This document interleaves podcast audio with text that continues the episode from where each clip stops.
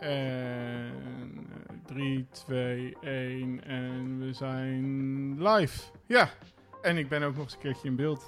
Vet hè, Theo? Hey, zag je wat er gebeurde? Ja. Ja, mooi. Ik moest een heel snel op een knopje drukken, hè, want het ging niet helemaal zoals het hoorde. Ja, en we beginnen iets later, omdat we zijn dus nu eh, live aan het streamen hier vanaf deze zolder met allemaal nieuwe technologie.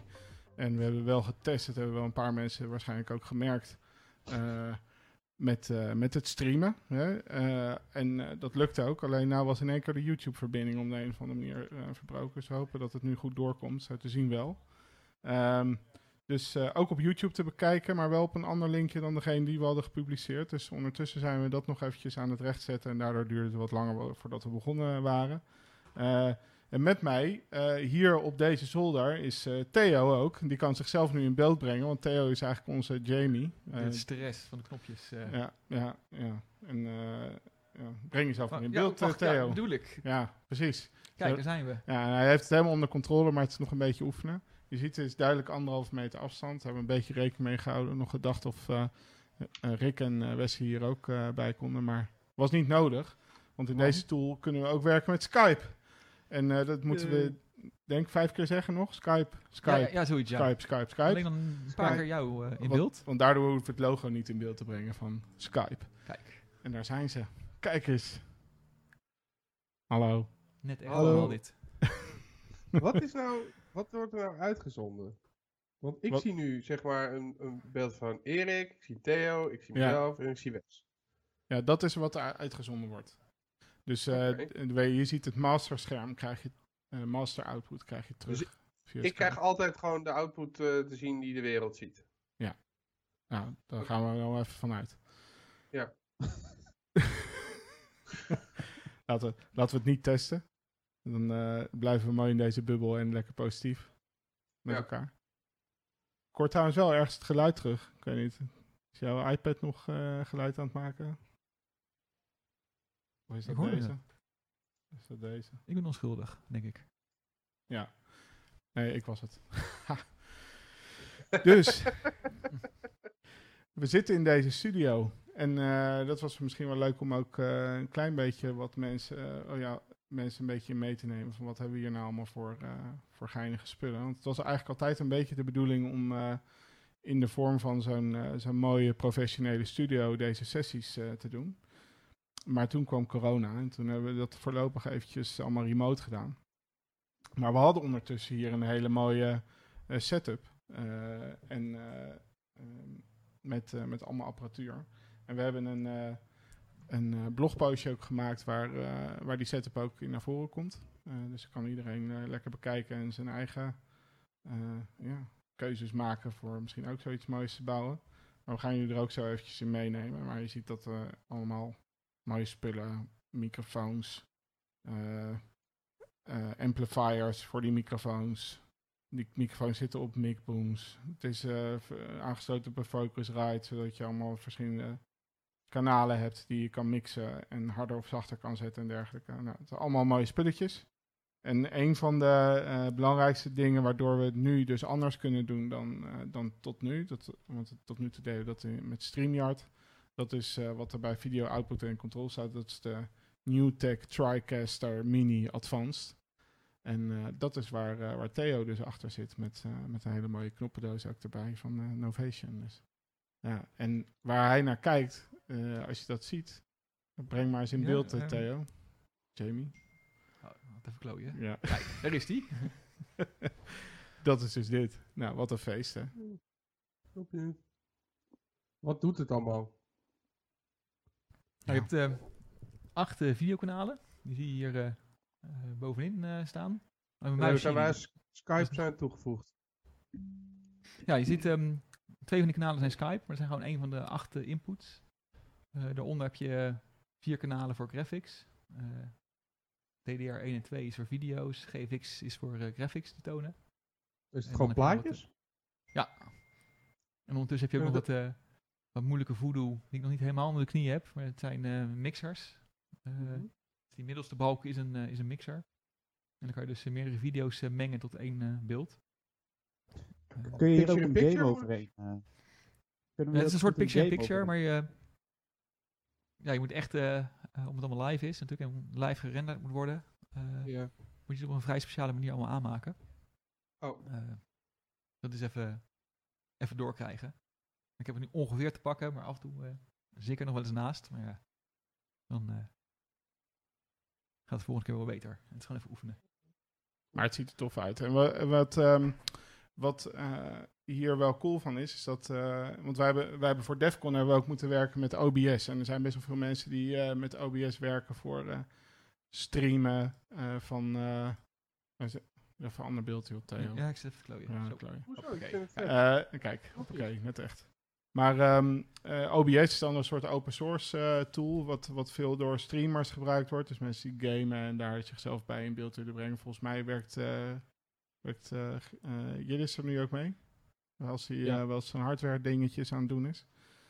Ehm, maar daar was ik dus mee, mee bezig. En wat wel geinig is, dat, dat de fabrikant van, van die TriCaster, Newtek, die heeft ook een soort open source, niet open source, maar in ieder geval gratis. Ik weet niet, het zal open source zijn, geen idee.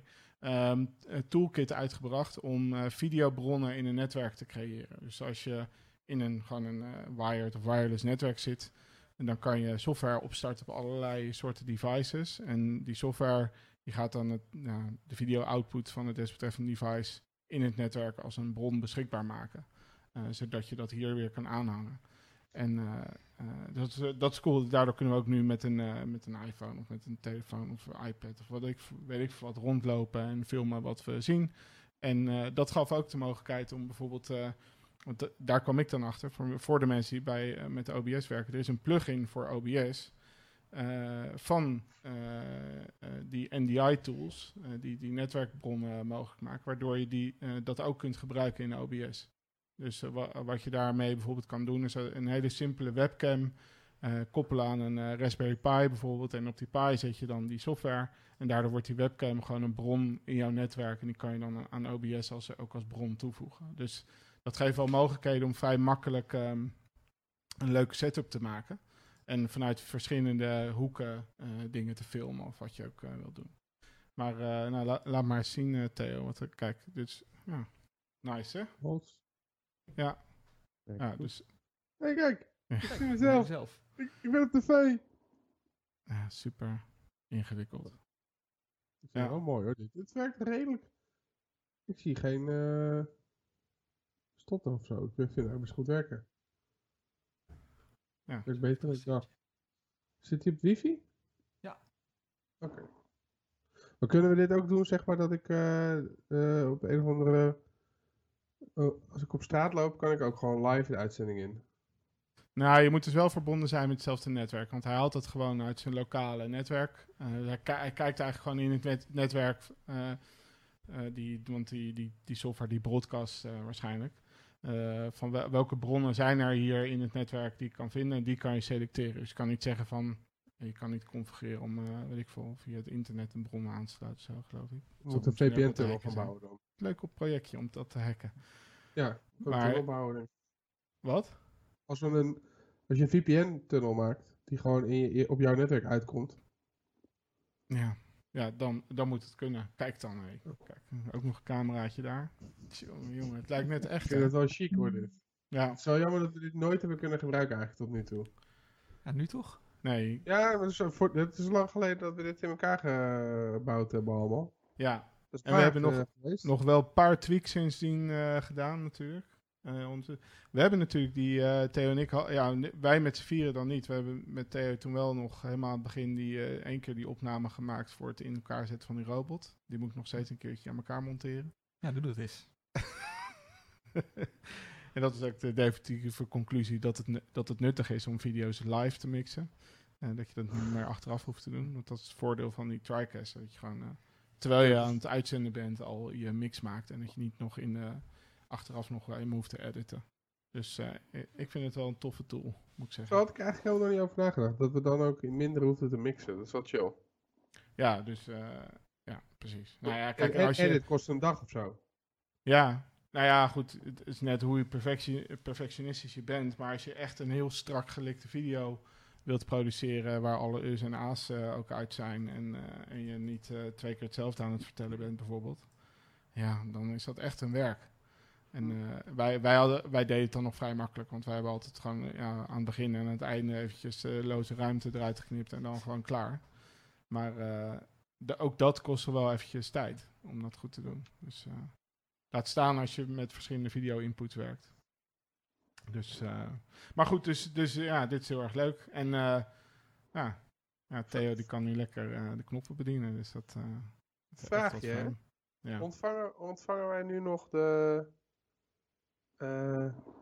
uh, comments. chats. Ja. Nee, dat is wel een goeie. Dan moeten we eigenlijk gewoon live eventjes uh, uh, kijken in Periscope of in, of in YouTube naar comments die geplaatst worden. Ik heb nou trouwens het idee dat alsnog de YouTube-stream niet gestart is. Maar goed, dat is... Nee, YouTube staat niet aan. Nee, ja, dan publiceren we hem daar alsnog achteraf nog wel. Cool. Ja, misschien dat ze nu op Periscope zeggen, we horen jullie niet. En, ja, dat weten we ook niet. Want nee, ik moet daar, Periscope moet je inloggen en ik heb geen Periscope-account. Nou, er zijn nu acht mensen aan het kijken, dus, uh, en nu negen. Dus uh, als ze dat uh, zijn, en die hebben nog niks gecomment. Dus dat gaat op zich goed. Lekker rustig. Nou, zo.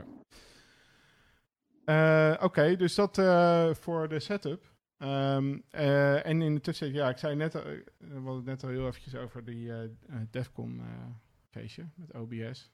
Maar, uh, en dat hebben de meeste mensen, denk ik, die nu aan het kijken zijn, op zich ook wel meegekregen. Maar ik denk dat het toch wel aardig is om nog eens een keertje uh, ja, bij stil te staan. Hè, want uh, dat heeft best wel wat losgemaakt hier en daar. Ons onderzoek naar verkeerslichten.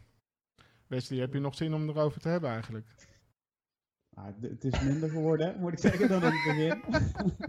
ik heb altijd, op het moment dat je het vaak inderdaad over één onderwerp hebt, dan op een gegeven moment dan, ja, wordt het toch voor jezelf iets minder leuk. Maar uh, ja, het is nog steeds leuk. Dat wel.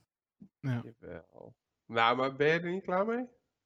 Ja, het is, het is wel weer bijna over, zeg maar. Morgen nog even wat. En dan, uh, ja, voor mij is het inderdaad wel, uh, wel in ieder geval dit stukje van het onderzoek afgerond.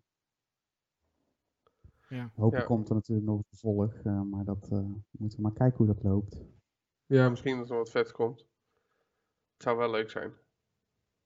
Ja. En nou als ik, dus uh, voor degenen die, het, die dit kijken maar, of luisteren, maar niet weten precies waar we het over hebben. Want dat was op zich wel grappig, want Rick en ik waren van de week bij een, bij een bedrijf samen op bezoek. En toen lieten wij het even zo sporadisch tussendoor vallen dat er ook nog iets met verkeerslichten aan de hand was. En toen, en dan denk je van iedereen weet dit. En dan kom je erachter van, oh, zij weten, zij hebben helemaal niet meegekregen dat, dat wij dat hebben gedaan. En die, die zijn natuurlijk ook. Dus het is ook wel aardig misschien om nog eventjes toch even kort samen te vatten. Van wat was nou de strekking van het onderzoek en de bevindingen? Dus uh, take it away zou ik zeggen. Uh, ja, ik weet niet of je de hele presentatie, of dit de hele nee, presentatie is, maar nee. samenvatting. Nee, komt er in ieder geval, uh, het komt erop neer dat we een, een, tijd terug zagen wat innovaties, uh, waarbij zeg maar mobiele applicaties uh, voor fietsers werden ontwikkeld. En op het moment dat jij die als fietser zijnde installeert en je fiets langs bepaalde stoplichten die verbonden zijn met het, met het systeem, dan geeft het stoplichtje zeg maar eerder groen als fietser zijn. Dus de tijd tot groen die wordt beperkt uh, of als er zelfs geen ander verkeer is, dan zou het zomaar kunnen zijn dat hij je zelfs nou, direct groen geeft, zeg maar. Um, nou, dat hele verhaal is in principe is dat gewoon een functionaliteit. Dus dat is zo gebouwd om zo te werken. Um, en dat was eigenlijk ook het moment dat we ons dat in ieder geval mij triggerde van, hey joh, dat is gek. Uh, en wat als we dit na kunnen doen en, en wat, hoe werkt dit precies? En uh, kunnen we daar misschien wat mee? Um, dus toen zijn we daarin gaan kijken en toen kwam het er eigenlijk in eerste instantie op neer dat we dus dit in staat zijn om gewoon de app na te doen als het ware. Waardoor je ditzelfde kan doen terwijl je dus niet langs het stoplicht staat. Dus op het moment dat je de exploit draait, en dan kun je bijvoorbeeld een stoplicht, eh, nou laten we zeggen even eh, fictief eh, in Utrecht. Dan zou je, als je dat script draait, dan zou dat stoplicht, dat fietserstoplicht, zou eerder op groen gaan als er ander verkeer is. En misschien wel gelijk op groen als er geen ander verkeer is. Um, nou, dat was de eerste situatie. Dus hè, je kunt eigenlijk als het ware, komt dat neer op GPS-spoofing. Um, maar waar we daarna achter kwamen, is dat je dat ook nog eens op heel veel stoplichten tegelijkertijd zou kunnen doen. Dus als je in Utrecht heel veel stoplichten zou hebben die verbonden zijn, uh, dan kun je er op heel veel stoplichten tegelijk, kun je in ieder geval zorgen dat de fietsers zo snel mogelijk groen krijgen, waardoor natuurlijk ook het andere verkeer uh, ja, langer staat te wachten, ook onnodig staat te wachten. Ik heb een, paar keer op locatie geweest en ik merkte echt wel dat eh, op het moment zeg maar, dat je dat eh, eh, op het juiste moment triggert, stel een auto die heeft het stoplicht op groen en je, nou, je doet zeg maar die exploit, op dat moment zag je toch wel dat ze echt in de ankers moesten om toch wel voor rood te gaan. Je kunt het eigenlijk, vind ik denk ik de beste vergelijking, je kunt het gewoon vergelijken met op afstand op het knopje drukken van het, van het fietsenstoplicht en dat op heel veel plekken tegelijk. Nou, gelukkig is dat, levert dat geen gevaar op natuurlijk. Uh, want het oude, of tenminste het security systeem wat in ieder stoplicht zit, uh, of in het stoplichtsysteem, dat blijft intact, gelukkig. Um, dus het levert geen gevaar op. Maar het kan natuurlijk wel. Het hele doel van dit idee is dat fietsers, uh, nou en ook auto's op den duur, zeg maar, dat daar de, de flow van verbeterd wordt. Dus dat de doorstroming juist, nou, juist verbeterd wordt. maar als je dit massaal gaat doen, dan zou je dus juist kunnen verslechteren. En dat is iets wat, ja, wat niet de bedoeling is. Gelukkig niet gevaarlijk, maar niet de bedoeling. Nee. Nee, misschien uh, dan uh, laat even het videootje zien van die uh, de demonstratie. Uh, ja, hebben we ja, ja. dat, Komt eraan. qua, qua content een beetje gehad. Daar kunnen we nog even verder over praten. Ah, dit is de demo die Wesley opgenomen heeft. Kunnen we nu inmiddels zeggen waar het was trouwens? Is dat al zo bekend geworden? Of dat laten weet we ik nog niet. in het midden?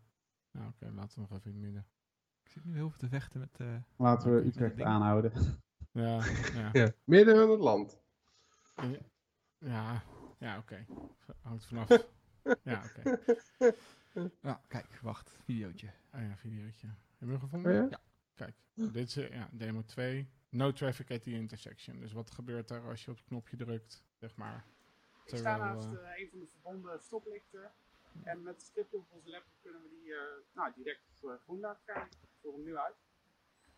Ja. Je ziet dat het best wel snel, uh, best wel snel reageert. Uh, ja. En op dit moment was er echt nul verkeer op het. Daar, dat zat ik ook echt op de time. Ik zag dat er geen verkeer aan kwam. Um, nou, dus dat, als je dat draait, dan zag je echt al dat hij geloof ja, hij schiet gewoon instant op. Uh, ja.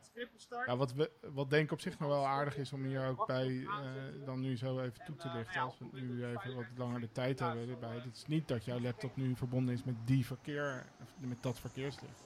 Omdat je er zo naast staat, dan krijg je misschien, krijg je misschien mensen de indruk van nou, je bent echt oh. dat verkeerslicht aan het hacken. Maar het gaat natuurlijk, jij bent eigenlijk via, via je 4G, denk ik, op dat moment uh, gewoon via het internet aan het uh, signalen ja. sturen. Ja. Ja, klopt. Dit is gewoon eigenlijk, uh, je moet het zo zien dat het een request is naar een, naar een cloud service. En die praat vervolgens weer, stuurt die, ja, zeg maar het commando naar het stoplicht toe. Waardoor die uiteindelijk eerder op... Uh... Kijk, en voor mij is het lastig te bepalen wat daar precies allemaal tussen zit, zeg maar, qua uh, componenten nog. Ik heb daar inmiddels wel een beetje een idee van hoe dat in elkaar steekt. Ik denk dat dat ook nog wel een interessant om bij toe te voegen is, is dat dit is zeg maar... Um, een begin van iets heel groots. Want ja, in Nederland zijn er toch wel wat, uh, wat innovaties gaande, zeg maar, waardoor we, of waarbij we alles in het verkeer met elkaar willen gaan verbinden. Dus denk bijvoorbeeld ook van auto's naar auto's, of vrachtauto's naar vrachtauto's. Maar ook dat je uh, parkeerplaatsen, dus hoeveel plekken er nog vrij zijn, dat je het allemaal met elkaar verbindt, allemaal op één groot netwerk. Zodat dat allemaal, zeg maar, informatie met elkaar kan uit gaan wisselen. Uh, ja. Nou, daar kan je natuurlijk hele coole dingen mee doen. Wat ze bijvoorbeeld ook uh, al mee bezig zijn, is om, om dit te maken voor ambulances. Maar op het moment dat je dat dus met een ambulance doet, dat je dus gelijk uh, groen krijgt. Maar ook dat het andere verkeer, die zeg maar op jou, op, de, op het pad van de ambulance is, dat die weet, oké, okay, er komt een ambulance aan. Dus dat je dat zeg maar op voorhand al weet. Dus dit is eigenlijk een heel erg voorloper op, op dat, dat hele grote plaatje, wat waarschijnlijk heel lang gaat duren. Uh, en dit staat er ook los van, moet ik erbij zeggen. Um, ja. Maar het idee is dus wel cool. Dat is echt het, het, hele grote, zeg maar alles connecten, dat uh, is wel iets wat er denk ik aan gaat komen. En uh, wat hele vette toepassingen gaat opleveren. Hmm. Maar het gaat serieus nog wel lang duren voordat het allemaal uh, met elkaar kan gaan praten, denk ik. Maar dit zijn inderdaad de eerste stappen. Dus daarom, dat is denk ik ook een van de redenen waarom het, waarom het belangrijk is om ernaar te kijken. Omdat je hier ook de basis legt voor een toekomst. Ik bedoel, ja. wat er nu ontdekt is, is eigenlijk het is interessant en je kan het best wel irritant doen met die stoplichten en, en je kan de doorstroming beperken. Uh, maar dit is ook die basis waar andere bedrijven of dezelfde bedrijven misschien nog verder borduren. Ja. Daarom is het denk ik belangrijk om, er, uh, om dat te verbeteren. Ja, en dat is ook een beetje wat wij merkten, Rick, gedurende het onderzoek, dat je zeg maar, op een gegeven moment kwamen we in aanraking met uh, zogeheten CAM-objecten. En dat is eigenlijk een object. En dan moet je je voorstellen, er zit allerlei informatie in van een voertuig. Dus waar een voertuig is, welke kant hij op rijdt, welke snelheid hij rijdt. Maar ook of die bijvoorbeeld een uh, ambulance is of een fietser. En of die zeg maar zijn uh, sirene heeft aanstaan of niet. Al dat soort informatie zit erin. En we zagen in een van die fietsers-apps, zeg maar, zagen we dat al gebruikt worden. Dus daarin kun je nagaan, zeg maar, dat het systeem al zo gebouwd wordt ter voorbereiding om zo met elkaar te kunnen gaan communiceren. Dus uh, ja, via dat kampje kwamen we ook wel achter, oké, dus wordt wel, als dit zeg maar, uiteindelijk al met elkaar gaan praten, wordt het wel een heel serieus uh, ding. En in zo'n CAM-object heb je heel veel input, dus uh, ja, je kunt daar ook heel veel mee spelen, zeg maar, om dat te manipuleren. Dus dat is wel interessant. Ja, en kijk, we hadden dan. Uh, ja, ja e eerst was dat. dat uh, nou, jullie spraken erover op DEFCON en toen hebben we het. Um, uh, nou, die, dat hebben we al aangekondigd dat die presentatie eraan was, zat te komen. Want dat werd vooraf ook een beetje zo op de, in de agenda gezet. tussen mensen. Dat was al een soort van iets wat, wat eraan zat te komen qua titel deed het denk ik ook wel wat aandacht, trok, trok dat ook wel aandacht. En toen was het zover, toen kwam er best wel veel media-aandacht ook voor. Dat was misschien ook wel een beetje geholpen door de komkommertijd waarin het gebeurde. Maar aan de andere kant, ja, was dus kennelijk ook wel een interessant verhaal. en dat was wel een beetje overdonderend, denk ik. Want jullie hebben best wel een behoorlijk media, mediadagje gehad, allebei, volgens mij, die dag. Hoe was dat dan? Ja. Ik heb het echt nog nooit zo meegemaakt. Echt nog nooit. En echt, echt, veel vermoeiender dan ik dacht. Wat jij? Ja, kapot. Kapot, ja, echt, echt waar. Ja. Want ik was echt helemaal gaar. En ik weet nog die vrijdag.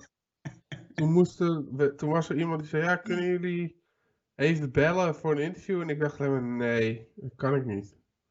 Volgens mij heb jij hem toen ook opgepakt, uh, Wes. Ja, ja, klopt. Ja. Toen zat ik ook gaar in de, in de tuin, tuin nog even te bellen. Want nee, klopt. Het was echt... Uh, maar, de dag erna heb ik even bijna niks gedaan, behalve eh, met die man nog gepraat en uh, verder een beetje... Nee, het was dingen, het was echt overweldigend gewoon. Dat heb ik nog nooit meegemaakt. Vooral heel veel radiozenders die even wouden bellen. Ik weet ook niet, ik weet niet hoe die wereld precies werkt, maar het is op een gegeven moment, als het los is, dan bellen ze je ineens allemaal of zo. Dat is heel... Uh... Ja. Ja, ik ja. het niet. Ik was wel lachen ook. Ik moet zeggen, ik heb eindelijk een keer, ik vind BNR vind ik altijd heel leuk om te luisteren. Dus ik wou ook heel graag een keer op BNR. Dus toen de BNR belde, uh, ja, belde denk ik, om te vragen of we konden bellen. Toen was ik wel blij dat ik die mocht doen.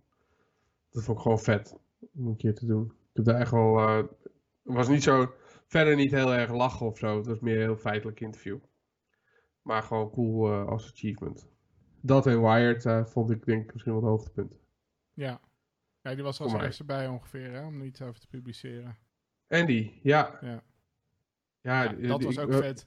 Want, ja, toch? Want Andy is een soort van, ja, daar lezen wij altijd heel veel van, denk ik zo allemaal. Andy Green. Nou ja. ja, ik had hem wel veel voorbij zien komen. Dus toen hij in mijn... Ik weet nog, ik werd ochtends wakker. Ik was in, uh, in Frankrijk, Fontainebleau, uh, was bolderen. Ik word wakker en ik zag een dammetje en er stond dat Andy Greenberg een dam had gestuurd. En toen dacht ik, ja, dat is gelul.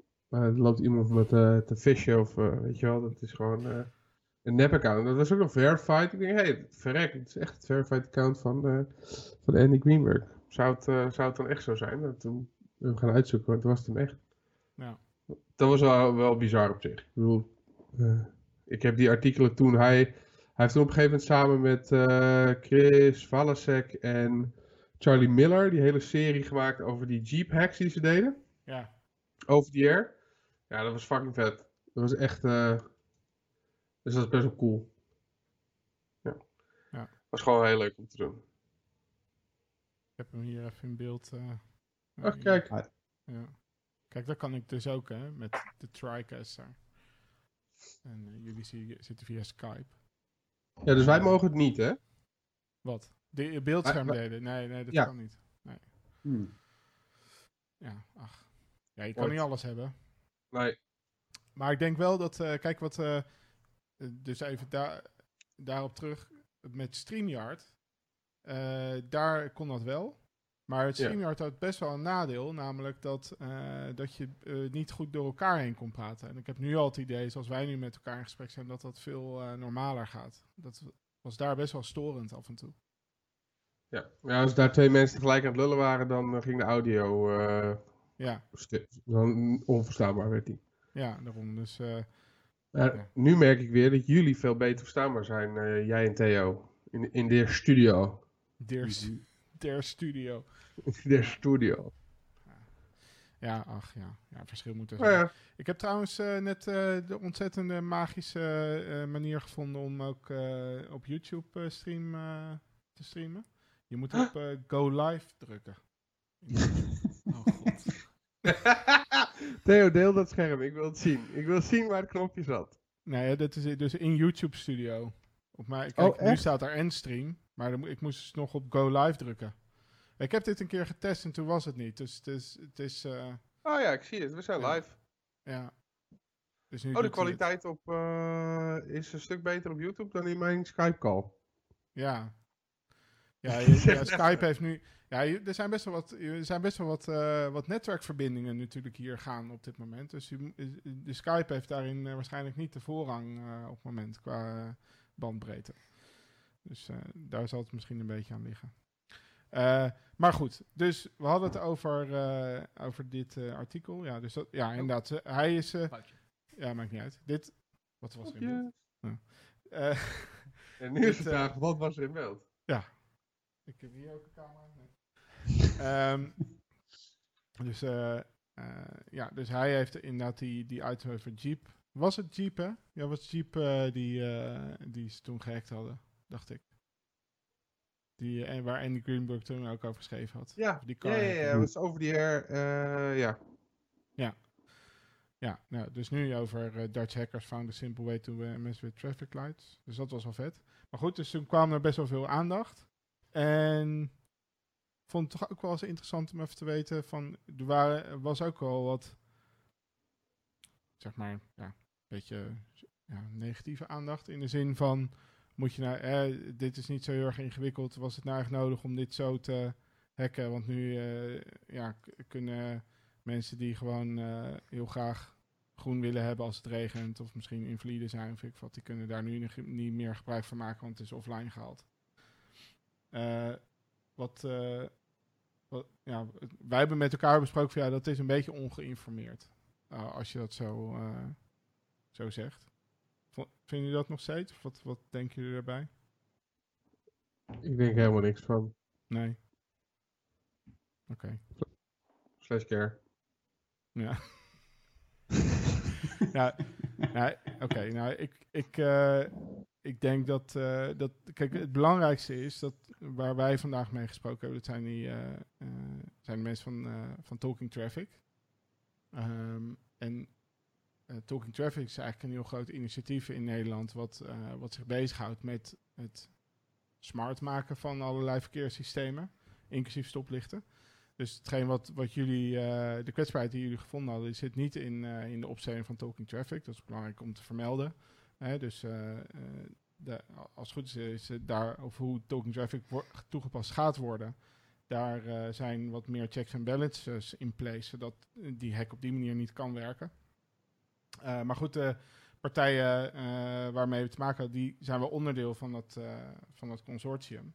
En dus, eh, en de mensen bij Talking Traffic en Rijkswaterstaat en dergelijke, die vonden op zich natuurlijk wel erg interessant dat, dat dit gelukt was. En die willen er wel meer over weten. Dus ik denk dat wat dat betreft eh, het goed is dat we, eh, dat we de weg daar naartoe goed gevonden hebben hiermee. En dat, dat dus daar ook men heel erg blij is met het feit dat we ja, door het aan te tonen hebben, hebben laten zien dat een niet complete implementatie volgens plan, dat dat dus kan leiden tot, eh, tot eh, mogelijk misbruik. Eh, Ja. En dat was, dat was denk ik ook het doel gewoon wat wij ermee hadden, om te voorkomen dat ja, anderen die misschien wat vervelendere bedoelingen daarmee hebben, hier echt eh, mee aan de haal kunnen. En, eh, Ja. dat Meer ook dat eh, Ja. als dit op een gegeven moment echt breder en groot gebruikt gaat worden, dat je wil voorkomen dat het een, eh, een kwetsbare implementatie is. Ja, goed, daarom gaan we, was het volgende week? volgende week donderdag zitten we daar. En dat mogen we ook zeggen, hè, omdat het, eh, ja, het toch? ook van Talking Traffic is gewoon een openbaar, is een volledig open eh, eh, en transparante organisatie. Dus wat daar besproken wordt en met wie en zo, dat is in principe allemaal gewoon ja, inzichtelijk.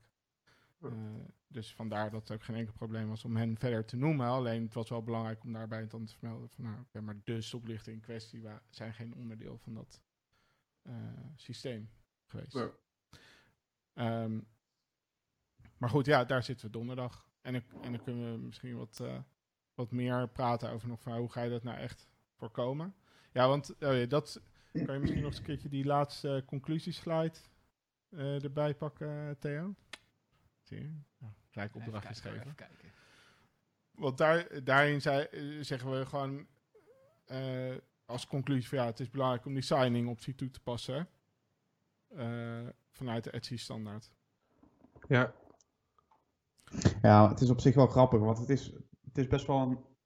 Tenminste, ik vind het, dit een vrij lastig probleem om dit goed te fixen. Want je zit met een soort eh, afweging tussen, zeg maar, eh, aan de ene kant privacy en aan de andere kant de, de beveiliging. Eh, want zeg maar, om, zeg maar, eh, wat je eigenlijk ook wil doen, is gewoon monitoren op, eh, op gedrag wat eigenlijk niet kan. Dus als iemand in, in Brabant is en vervolgens in Groningen één minuut later, dat is natuurlijk gedrag wat je zegt van hé, hey, dat kan niet en dat moet je eigenlijk blokkeren. Het probleem is dat op het moment dat je dat wil, dus wil doen, dan moet, je op, dan moet je een bepaalde identificatie hebben. Dus je moet weten dat Rick Rick is. Of in ieder geval dat Rick een fietser is. Dus, ehm, en welke fietser dat dan precies is. Want dan kun je zeg maar, die, die sprongen in de, in de dingen zien. Ehm, maar dan kun je dus ook gelijk Rick als het ware volgen. Dan weet je misschien niet precies dat het Rick is, maar je weet wel dat hij elke dag naar, van, van Utrecht bijvoorbeeld naar Groningen gaat. Eh, dus je kunt daar wel patronen in, in gaan ontdekken dan. Dus het is, en dat is het lastige. Aan de ene kant wil je natuurlijk, je wil, een, een gemeente kan ik me zo voorstellen dat die niet alle fietsers in een stad per se wil, eh, wil volgen. Ehm, maar aan de andere kant wil je ook wel dat je dit soort misbruik kan blokkeren. En op het moment dat je dus geen identificatie hebt, dan kan je dit überhaupt niet blokkeren, want dan weet je niet wie wie is. Dan geloof je gewoon bij iedereen, oké, Rick zegt dat hij een fietser is. Dus ga je daar wat mee doen. Dus dat, dat vind ik op zich al een hele interessante, want als je zeg maar dit wil implementeren, dan ja, het een bijt het ander, zeg maar. Je zult een van de twee, zul je wat in, eh, eh, ja, toch in, in moeten leveren, denk ik. Vrees ik wat dat betreft. Dus het is ook nog niet eens een heel makkelijk probleem om dit goed op te lossen. Vooral niet als je en privacy en security wil. Ja, nou, en, wij, en wij, als je het dan vanuit technisch benadert, zeg je van ja, doe, doe wel signing. Weet je wel, dan, eh, dat, dan heb je in ieder geval wat, eh, wat, wat meer handvatten om, eh, om iets te blokkeren, preventief. Of, of ja, weet ik veel, achteraf Ja. een keer. Maar Ja, en, ja, en vooral je daar, daar, hadden wij het over gehad, een beetje, al in het voortraject met, met Talk Traffic. En dan blijkt eigenlijk dat, dat dat ook niet zomaar geregeld is, omdat je dan tegen, dan lopen er weer tegenaan van ja, wie moet dan de CA zijn, weet je wel? En, en als ja, je kan dit soort initiatieven en innovaties zou je puur lokaal kunnen eh, bekijken, dus eh, binnen een stad. Maar ja, eh, dat slaat natuurlijk nergens op. Dus alleen in Nederland heb je natuurlijk al dat je zoiets op landelijke schaal wil doen. Dus dan zou er één centrale autoriteit moeten zijn. Maar ja, als je volgens de grens overgaat en in België willen ze ook zoiets gaan implementeren, is wel handig dat het, dat systeem er ook nog werkt. Dus dan gaan we meer op, op Europese schaal praten. En dan, wat al eerder was gezegd, van ja, er is ook gelijk een probleem, want als je zoiets echt gewoon in wilt bouwen in auto's, dan moeten die dat ook allemaal gaan ondersteunen. En dan loop je daar weer tegen allerlei eh, geneuzel aan. Ehm, dus het, het implementeren van signing is ook niet, ook niet gewoon zomaar even gedaan, kennelijk. Eh, ja, dus ja, ja, alles en iedereen moet samenwerken. En het zijn Ja. allemaal toch verschillende bedrijven. Want als je, tenminste wat ik nu geleerd heb, is dat bijvoorbeeld bij, eh, bij het maken van een stoplichtsysteem alleen al heb je al eh, volgens mij drie, vier verschillende leveranciers die bepaalde componenten daarvan kunnen leveren. Ja, die zullen toch enigszins samen moeten werken. En daar is natuurlijk zo'n standaard voor, maar ja, het valt allemaal niet mee. En je hebt denk ik overal verschillende ontwikkelaars, die zullen ook andere skill levels hebben en met and- anders over dingen denken. Dus eh, ja, je moet met enorm veel bedrijven op een goede manier zien samen te werken om dit inderdaad nog eens breed uit te kunnen rollen ook. Dus het is echt een, een megaproject wat dat betreft. ja. Nou, oké. Tot zover. Ja, oh, sorry. Ik dacht dus dat ik de hele tijd aan het meelullen was. Oh, Ik, ik vond het wel gek dat jullie totaal niet op mij reageerden, maar ik stond gemute. Ja. ja. Ik had echt super goede punten. Oh. Dus ik wil graag dat iedereen het even weet in ieder geval. Ja. Ehm, Mensen, hier komen de punten van Rick. ik dacht al, waarom... Nou ja, is het plus. Ehm nou ja, kijk, weet je wat het is? Het hangt natuurlijk ook heel erg sterk af van de oplossing die, je- die je wil implementeren. Want eh, stel nou dat je nu zoiets wil bouwen alleen maar voor ambulances en er alleen eh, ambulances kunnen daarbij. Eh, en je maakt daar iets met authenticatie, gewoon cre- credentials of iets. Dan hoef je die signing niet per se eh, te implementeren, zolang die authenticatiestap maar goed is en dat het niet per ongeluk je, je authenticatiecredentials eh, eh, lekken. Maar op het moment dat je dit echt op grote schaal wil implementeren, waarbij een Mercedes met een Opel praat en, en een stoplicht van leverancier A en de verkeersborden van eh, Rijkswaterstaat en dat allemaal met elkaar begint te, te, communiceren, dan wordt het heel erg belangrijk om eh, de, eh, de authenticatie en autorisatie ja, misschien wel centraal te gaan regelen. En dan kan je misschien nog wel een of andere stom blockchain-achtig eh, eh, privacy-oplossing tegenaan gooien. Voor, dan kunnen we ook allemaal in de ICO investeren. Ja. Ah, dat is altijd eh, goed. Ja. Ik duw er meteen geld in. Gewoon een crypto eraan hangen. Ja, dat is toch altijd de oplossing? Ja. Ja. Oké. Zou je nog een keer verkeerslichten hacken? Ja, het is wel vet. Tenminste, ik zou zeg maar dolgraag eh, eh, bijvoorbeeld, eh, ik, ik weet al dat er bepaalde omgevingen zijn en systemen waar inderdaad bijvoorbeeld voor, voor ambulances dat het, dat het zou moeten werken. Alleen dat zijn allemaal wat geslotere systemen, dus daar kun je niet zomaar bij. Of voor Vrachtwagens vrachtwa- ook. vrachtwagens inderdaad. en daar, daar kun je allemaal niet zo bij. Dus ik zou het hartstikke leuk vinden om, om zeg maar die vervolgstap te testen. Ik heb inmiddels een fietsenstoplicht wel gezien, moet ik zeggen.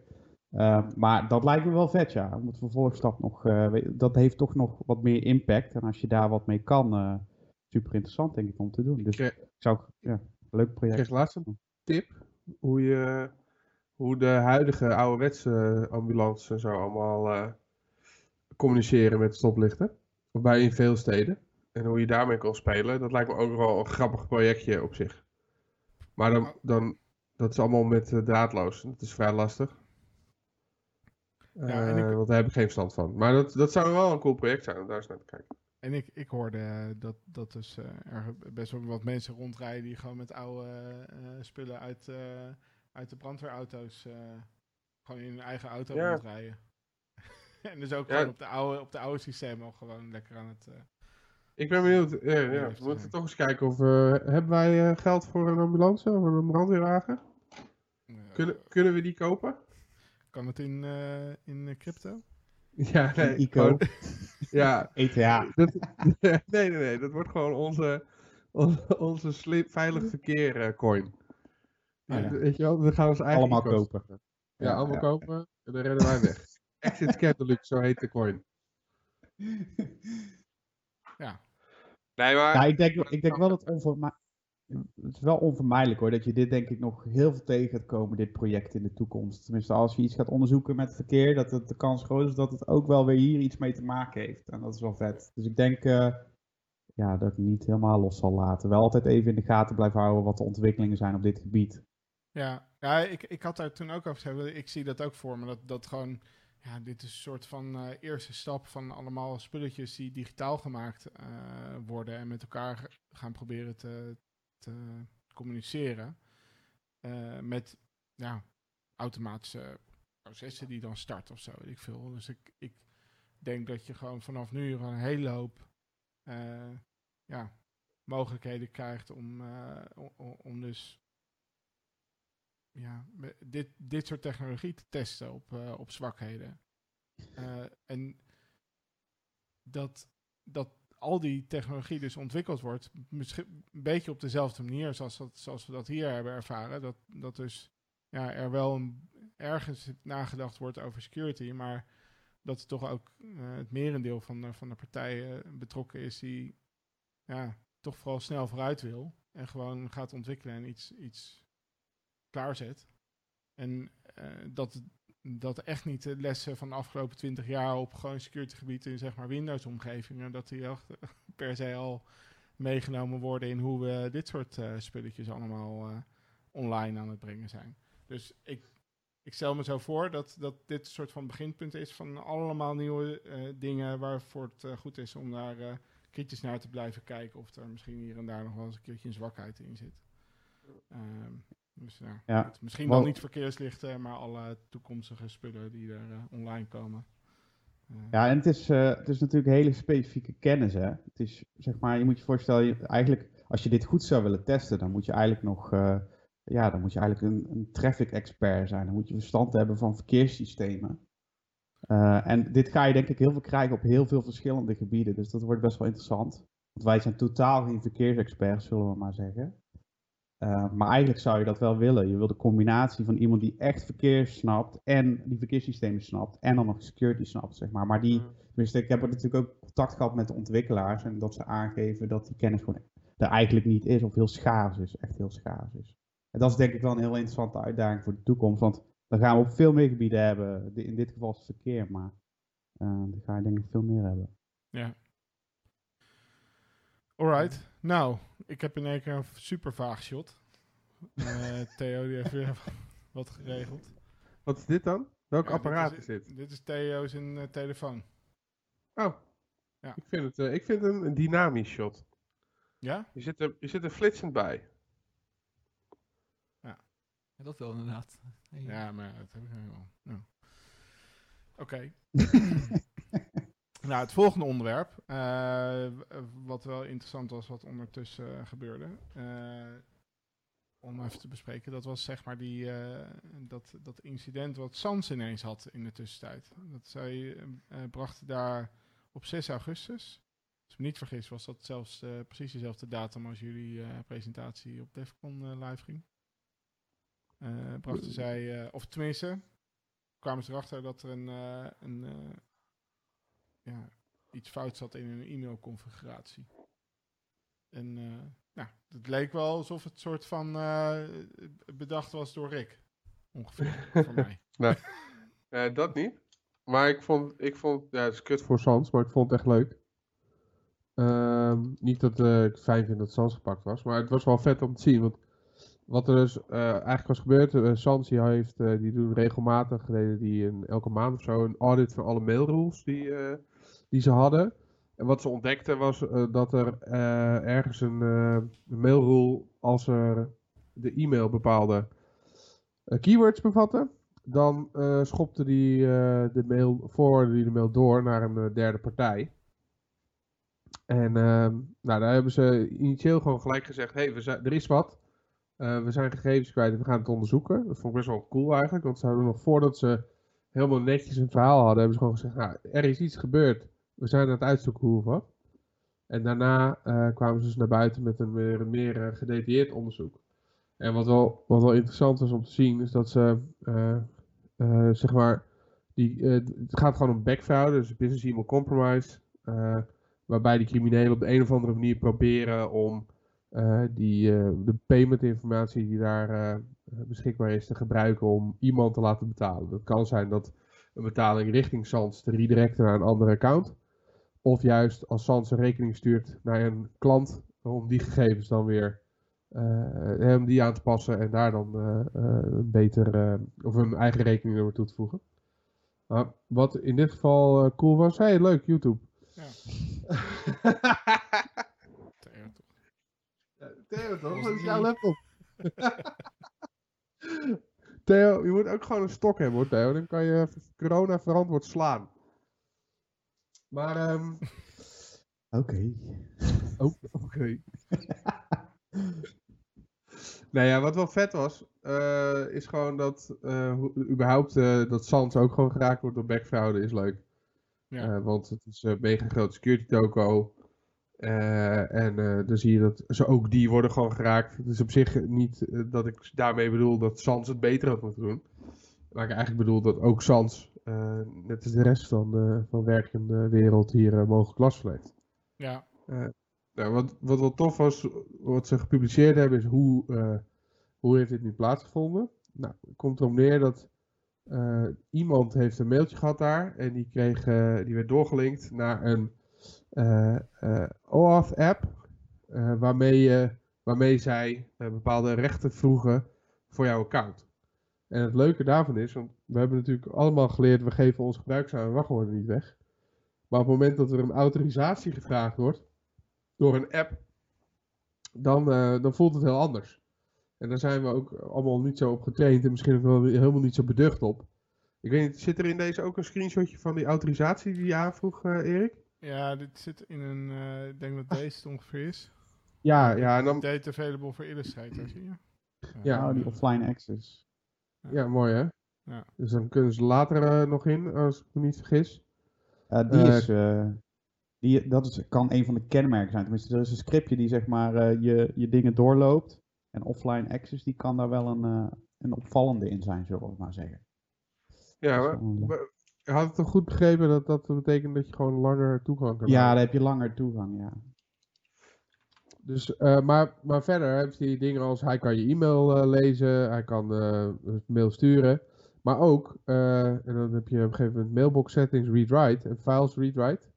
Nou, ik weet niet wat files read-write is, waarvoor je die kan gebruiken. Maar het leuke is dat deze autorisatie geeft iemand dezelfde toegang als gewoon eh ouderwets inloggen.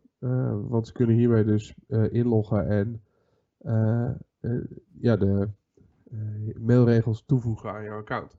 Ja. Dus waar ze, waar ze vroeger ouderwets je, account, je gebruikersnaam wachtwoord jatten en daarmee inloggen om een mailrule aan te maken, eh, doen ze nu een, een, eh, een app consent vragen. Ehm, en vervolgens een hele standaard mailregel die forward als de, in, eh, de subject of de body bepaalde keywords eh, bevat. Ehm, maar ik, moest, ik, ik vond dit heel vet. eh, met als reden dat eh, wij hebben hier ook eh, regels voor ontwikkeld. eh, met name die mailrules. Om dat soort misbruik eh, te detecteren. Ja. En eh, op basis van de mailrule kan je ook gewoon zien dat die, die regels van ons, die zouden daar gewoon op triggeren. Eh, en je zou gewoon een seintje krijgen van, hé, hey, er probeert iemand nu naar buiten jouw organisatie mail te forwarden. Eh, met een extra indicator erbij van, nou, niet alleen probeert hij naar buiten toe te forwarden, maar hij zoekt ook nog eens een keer naar hele sketchy keywords. Zoals factuur en PO en dat Ja. soort termen. Nou, en die combi maakte het wel eh, heel tof. En het is best lastig, want als jij, eh, ja, wat jij aangeeft Wes, als je nu die app, ja oké, offline access, dat is een beetje shady. Maar verder, Ja, het detecteren is moeilijk, maar ze hadden het wel uit kunnen zetten. Dat had nog Ja. gekund. ja, Maar ja, detecteren gewoon- is echt wel lastig. Dan moet je inderdaad kijken of je die offline access ziet. En dan hè, zal het misschien nog legitiem kunnen zijn. Maar dat valt is eigenlijk niet mee. sowieso een betere oplossing om gewoon te zeggen, eh, geen apps. Of trouwens geen apps die niet goedgekeurd zijn. En als ze dan een app willen gebruiken die buiten de lijst van approved zit, kan je het gewoon naar een mailbox laten sturen. Dus dan kan een gebruiker op een knopje drukken en dan vraagt hij daarmee toestemming aan een admin. En die kan dat dan eh, granten. Daar checken wij toch ook op, of niet? Eh, nou, ja, nou ja, we kunnen het uitzetten en zo. Zulke fixes hebben we. Ja. En Eh, inderdaad. volgens mij hebben we er ook een check voor, want ik heb vandaag alles zitten hernummeren. Ja. Dat is een aapje. En eh, volgens mij hebben we daar ook gewoon een. eh Azure. Eh, check. Ah ja, hier. Eh, check consent to application allowed. En dan is Ja, dat uiteindelijk de user permission to consent to app enabled boolean. En als je die uitstaat, dan. Eh, dan is het niet goed. Nee, en dit, Of wel goed. ja, dit was je. Ik, eh, ik heb nu het blog even in. Ik weet het. Sk- Ja. Skip het af. Je had, eh, 17 juni heb jij een blog hier eigenlijk over geschreven. Eh, Ja. Over dit soort eh, rules, of het detecteren daarvan. Ja, En eh, die heb ik nu even in beeld gebracht. En hier, nou, hier leg je dus nog een keertje uit. Dit was ver voordat uh, Sans hiermee naar buiten kwam. Ja. Hoe dat dan werkt. Ook op basis van het blog van Checkpoint zo te zien. Ja. Eh, maar hierin heb je dus ook de, de YAML rules. eh, of eh, daar heb je naar doorgelinkt naar onze GitHub repository. Waarin dan de YAML rules staan om dat te detecteren. En dat zijn deze dan. Ja, deze zijn specifiek voor back fraude. Ehm, maar eigenlijk kan je ook gewoon de gewone mailrules gebruiken. En die detecteren gewoon überhaupt dit soort shady dingen. Ehm, en dan kan je, omdat je natuurlijk gewone inboxregels, je wil niet de hele tijd, ja, eigenlijk gewoon die nieuwe inboxrule, al die, alle, al die jammels. Ja, Maar je wilt natuurlijk niet de hele tijd eh, herrie voor je kiezen. Dus als je er eentje opent. eh, even kijken, wat is dit? Eh, ja, hier. Ja. Kan je, kan je iets inzoomen op de query deel, de onderste van, ja, hier. Nou, wat je wil voorkomen is dat als iemand een forward regel aanmaakt naar je collega toe, dat je dan, eh, zeg maar, eh, een alarm krijgt. Want het is niet zo nuttig om de hele tijd je druk te hoeven maken over interne forwards en interne redirects. Dus wat je kan doen is een, eh, hier maak je een, Jezus, Sorry, je joh. gooit die logo's wel vreemd. Ja, het kan, dus ik doe het. Oh, Ik reclame! pak nog een biertje. Heel lekker. Nou ja, goed, Nou, maar wat je dus gaat doen, is eh, hier bij eh LED Domains eh, maak je een list aan van eh, domeinen waarvan wij zeggen, ja, als daar een forward heen gestuurd wordt, dan is het gewoon oké. Eh, en dat is wel chill, want eh, dan kan je dus heel makkelijk dat soort false positives eruit filteren. En heb je dus alleen, word je gealarmeerd op het moment dat iemand een forwarding regel aanmaakt naar buiten jouw organisatie. Dus dat zijn nog die kleine dingetjes die je leven gewoon een stuk makkelijker maken. Want anders krijg je de hele tijd van dit soort alerts voor je, voor je kiezen. Ja. Dus dat was ik, eh, was ik op zich... eh, daarom vond ik het Sans-incident heel tof. Omdat ik het ook als soort bevestiging zag van... hey, zie, dat is, is toch nuttig geweest. eh, die tijd om die scriptje, of die, om die Ja. queries te ontwikkelen. zo. Ja, ik, ik dacht ook toen, want ik, ik lees natuurlijk ook wel al jouw blogs. En al, van- van- ook die van Wesley. En toen dacht ik nog van ja, gaat nou echt, zijn ze nou zo simpel dat ze inderdaad gewoon een forward rule eh, gebruiken om, eh, om inderdaad aan je data te komen, weet je. En, en inderdaad, het is gewoon zo. Ja, ja maar ja, waarom moeilijk doen? Niemand controleert uh, mailforwarding roles. Ja. Maar die, Nee. maar die, eh, die eh, apps, die malicious apps, dat is wel echt een ding hoor, volgens mij. Dat is wel echt wel eventjes een probleem waar... eh, Daar hebben we ook een blog van, hè? Dus eh, we hebben ook een blog waar- waarin staat dat je dat uit en aan kan zetten. En inderdaad ook eigenlijk wat we net toelichten, die offline access en zo. Daar hebben, dus we hebben een blog op. Nee, wist hij niet. Daar lees ze allemaal, hij. Jawel, ik heb het allemaal gelezen. Nee, we hebben er eentje over applications en dan inderdaad eentje over die rules specifiek detecteren. Dus, eh, en dus die, volgens mij staan die scripts voor die applications staan ook al met de GitHub. Dacht ik. Ja, volgens mij wel. En ik, ik, ik kwam vandaag in het hernummer klu- het, eh, klusje. Eh, kwam ik een, eh, een check for suspicious application consent tegen. Een PowerShell script. Ja, Die, die eh, check die, die, eigenschappen, zeg maar. Check application consents enabled. Ja. Ja, dat is deze. Oh, hallo. ja, dit is Ja, dit- gewoon überhaupt. eh, Dit is überhaupt, zeg maar, als je dit, dit, haal- dit haalt gewoon op om te kijken of überhaupt users dat kunnen. Ja.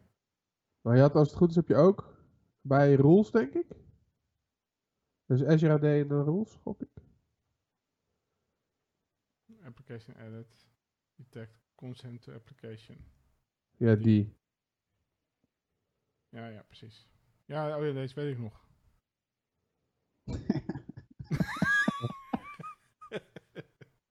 Maar dit is een hele, dit is een hele globale hoor. Deze doet gewoon op het moment dat een, een user zeg maar een consent doet, dan krijg je daar melding van.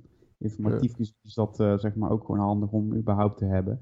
Maar je zou nog specifieker inderdaad kunnen zoeken op welke rechten er dus precies zijn weggegeven. Bijvoorbeeld die, die offline access is gewoon een hele goede trigger daarop. Maar dan nog Ja. kan het legitiem zijn. Dus je zult toch nog ja, handmatig moeten gaan kijken. Oké, is dit misschien is dit nou legitiem of is het malafide? Dus eigenlijk is het beste gewoon zet het uit en dan kun je eventueel nog aanzetten dat inderdaad je beheerder het moet reviewen, dat hij het kan accepteren. Uh, maar ik zou het gewoon lekker uitzetten, want het is inderdaad wat je zegt, een hele gevaarlijke om dit... Uh, iemand hoeft zeg maar zo'n app eventjes rechten te geven en dan, dan hebben ze gewoon toegang tot je mailbox, zeg maar, onder Ja. de diensten. Dat is best wel een uh, vette aanvalsvector, zeg maar. Het is, op zich is het, het is letterlijk één, hoe zeg je dat? Het is één regeltje PowerShell om het uit te zetten, of één vinkje in uh, Azure AD. En de kans dat, uh, dat heel veel mensen allemaal apps bij jou gebruiken, zijn volgens mij ook niet, ja, ik zie niet Heb in ik waarom wel. je al die apps nodig hebt.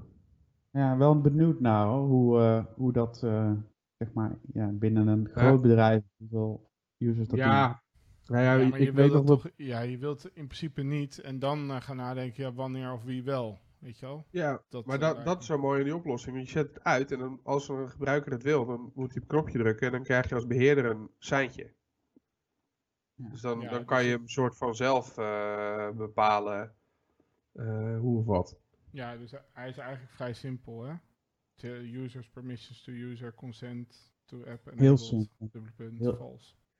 Ja, het is echt één, een one-line. Een PowerShell, je gooit die erin en dan, zet hij, dan toggelt hij dat ding op. En anders is het gewoon in de portal in Azure AD is het gewoon ook eh, op eh, uitzetten en klaar. Dus Ja. dat, dat verbaast me dan wel dat dat eh, bij die toko niet uitstaat. Maar goed, dat, eh, Ja, wie, wie Ja, weet maar- het nodig, dat weet je niet.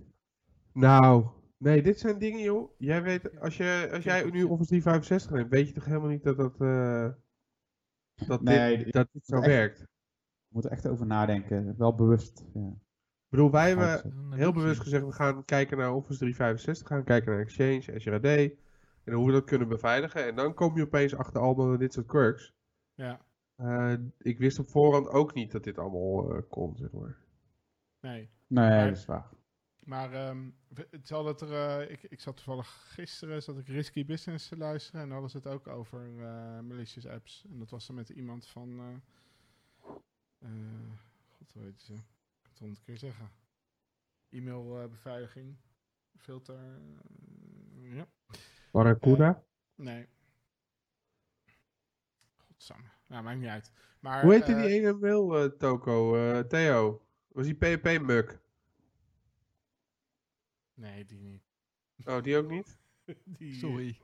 Ik weet het even niet. Filterworks. Oh shit. Nou, nog nooit van gehoord. Moet ik dit zeggen? Nee. Ja, anyway. Eh, maar daar kwam ook wel even voorbij dat het gewoon een, eh, een snel groeiend eh, eh, probleem is. Of een snel groeiende aanvalsvector inderdaad die gebruikt wordt. Omdat, ja, ik kan me inderdaad ook echt voorstellen dat je ineens die hele opgebouwde user awareness rondom eh, username, password sharing, ik wat, dat je het totaal omzeilt en eh, weer echt een heel nieuw domein eh, betreedt waar mensen helemaal niet op voorbereid zijn. Ja. Ja. Dus. Maar het enige is, wat ik niet snap, tenminste, ik denk dat ik het wel snap, maar zo'n app wordt toch aangeboden door vanuit een andere Azure eh, aan, of, eh, user, toch? Dus het wordt altijd vanuit Microsoft, vanaf, vanuit een Azure tenant aangeboden. Dus is, is er dan Ja. iemand zijn Azure tenant gehackt, waar vandaan dit naar andere tenants wordt verspreid? Of moet ik dat zien? Volgens mij kun je gratis uh, Azure verder maken, toch? Ja, Je kan gewoon wel. gratis een account aanmaken en daarmee een, een app En ook helemaal anoniem. Ja, ongetwijfeld. Ja. Je hoeft geen creditcard of iets dergelijks op te geven. Oké. Hmm. Nee. Hebben we een creditcard ook van zo die eh, geregeld. aangemaakt. Ja.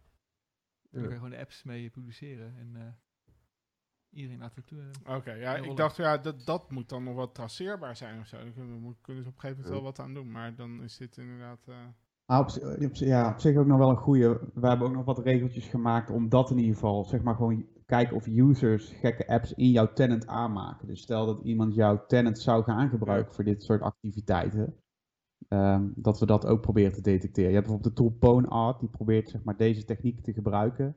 Nou, je kan daar op wat dingen zoeken, zeg maar dat iemand, als iemand daar jouw tenant voor zou gebruiken, dat je dat kan zien. Goed, de kans is denk ik klein dat dat gebeurt, maar ja, je kan er maar beter op monitoren, denk ik dan. Het gebeurt buiten je tenant, maar als je het kan scripten en het draait gewoon, dan is het prima. Stel dat iemand jouw tenant dan wil misbruiken, heb je het alsnog door. Ja, dan weet je dat. En eh, de kans dat het gebeurt is denk ik vrij klein. Maar als je een medewerker hebt die het wil, eh, wil gaan misbruiken, dan zie je het in ieder geval. Dus daar hebben we ook nog wel wat dingen opgebouwd. In ieder geval. En dat kan je ook uitzetten hoor, dat zomaar iedereen eh, applications in jouw tenant kan toevoegen. Ook daar kun je weer beperkingen in opleggen. Ook dat is één regel bij PowerShell. Use permissions to create LOB applications enabled dubbele punt false. En dan kan het niet meer. en eh, hoe zijn jullie zelf op- precies op deze regels uitgekomen? Is dit onderdeel van, eh, van CIS ook? Of, eh, nou, de, ja, deze hebben we op basis van een SIS benchmark. Eh, en we hebben een deel hebben we op basis van SIS, deel op basis van blogs van mensen gewoon. Uh, Mitre Attack heeft ook wat over Office 365 en Exchange. Eh, eigenlijk allemaal van dat soort bronnen. En dan zijn we gewoon gaan kijken. Hè? Eh, en zelf ook gewoon gaan spelen. Ja. En En daar eh, maken we checks of fixes of rules van, op basis van, afhankelijk van wat eh, mogelijk is. Wat ik bijvoorbeeld ook nog steeds wil bouwen, is een... eh, want wij, wij filteren nu wel met Sentinel op alle nieuwe roles die gemaakt worden. Maar stel nou dat we morgen een nieuwe klant onboorden. Die heeft al allemaal rules. Ja. Dus we moeten eigenlijk ook nog een PowerShell scriptje hebben. Die dat audit. Die terugkijkt. Van hé, hey, wat, he- wat heb je al? Want als je al gepopt bent en er wordt niet een nieuwe mailregel aangemaakt. En toevallig had ik het op basis van die mailregel kunnen detecteren. Ben ik wel zuur. Ja, zit je dan. Ja, ben heb je niks door, weet je wel. En ondertussen wordt al die mail buiten gesluist. Dat kan je ook uitzetten trouwens. Externe forwards. Kan dat Dat ook met gewoon- één regel eh PowerShell? Eh, dat is iets meer.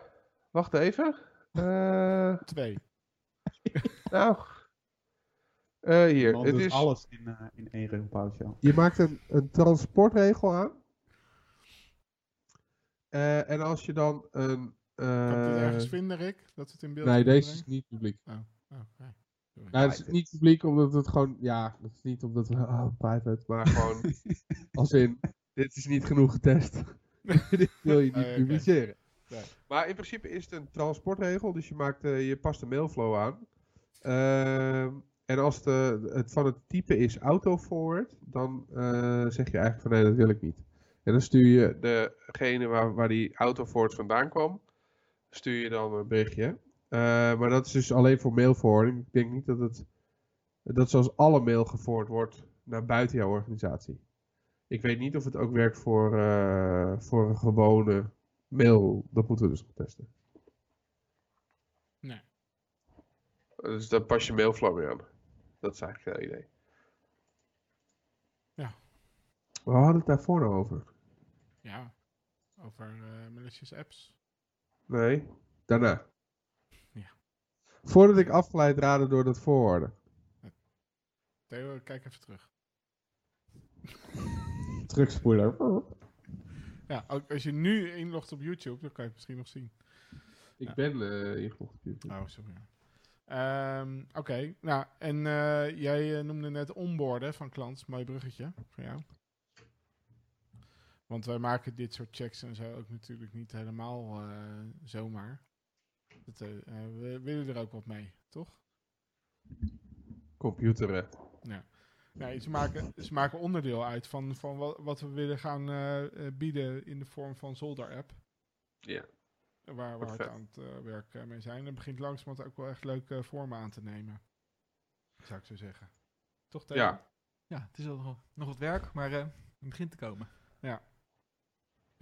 Nou, en, en eh, we hebben het, eh, het een en ander over gezegd, maar eh, dus in een, in een nutshell moeten we met Solder App dus een framework gaan bieden aan MKB'ers om hun cloud applicaties eigenlijk te controleren op security zwakheden en eventueel verdacht gedrag te detecteren. En daar beginnen we logischerwijs bij Microsoft mee, want dat wordt gewoon het meeste gebruikt, zeker in het MKB. En eh, ja, eh, we hopen eh, zo ergens in, in het vierde kwartaal van dit jaar bij een MVP uitgekomen zijn die ook echt ja, zinnig is en die we op de markt kunnen brengen. En we hebben nu ongeveer het, het, punt bereikt dat een soort van de flow van, van detectie, en controle en zo tot en met ja, interactie met, met gebruikers, dat dat werkt. En dat is wel echt een leuk, leuk punt om te bereiken, moet ik zeggen. Want het begint echt tastbaar te worden nu. Het wordt heel langzaam eh, wordt het echt. Ja, Ja, als het goed is morgen de, wat nou? de volgende beta live. ja beta 3. Is dat? Beta Dus denk ik maandag live komen. In ieder geval morgen bouwen en release naar Apple toe. Ja. Dan is die maandag wel eh, beschikbaar. Ja. Dus je over een week is hij ook bij Google een keer beschikbaar. Eh, gaat op zich sneller, toch? Of Ja, nu gaat het inmiddels wel sneller. Dus, Ja? Oh, maar we kunnen wel een paar dingen over laten zien, toch? Zo Ja. eventjes. Wat trouwens wel leuk is om te zeggen, bij de, vanaf de volgende beta, als Zet het goed jezelf is, even in beeld. Ja. Zien de mensen je allemaal niet. Zit je wat te zeggen? was expres, jongens. ja. Ja, maar Erik is ook niet fantastisch om naar te kijken. Nee, daarom. Oh, Nee, kijk. Kijk, Jeetje. dan moet ik die kant op kijken. Dat is een beetje... Hier heb ik gewoon drie Theo's en drie Eriks. Het is verschrikkelijk. Leuk voor ik. niemand. Fantastisch. Daar, achter je. Huh? Maar goed, Huh? in ieder geval de, vanaf de volgende beta, als het goed is, eh, kunnen we live updates gaan doen. Dus dan blijft de app hetzelfde. Alleen we kunnen gewoon de, de inhoud van de app, gewoon de, ja, de webpagina's en de, ja, de verdere inhoud gewoon live updaten zonder dat we Apple nodig hebben. Eh, de app is dan slim genoeg om de nieuwe inhoud gewoon te downloaden bij ons. En die dan eh, ter beschikking te stellen. Dus dan is het updaten nog makkelijker. En we worden niet gekikt straks door Apple omdat we stiekem eh, extra functie in onze code proberen te laden. Nee, dus eh, Nee, zo zijn ze niet. Nee, precies. Ze zijn zo aardig daar. Ja. Zolang we geen webshops erin gaan bouwen. eh, Ja, zolang je, zolang je niet Apple Pay probeert te omzeilen, mag, mag alles. Ja. Oh, nee. Dat is wel een dingetje op zich. Maar op zich, we hebben er waarschijnlijk geen last van. Eh, maar het is eh, standaard Ionic eh, functionaliteit. Dus ik kan me niet voorstellen dat het eh, een probleem gaat zijn. Nee.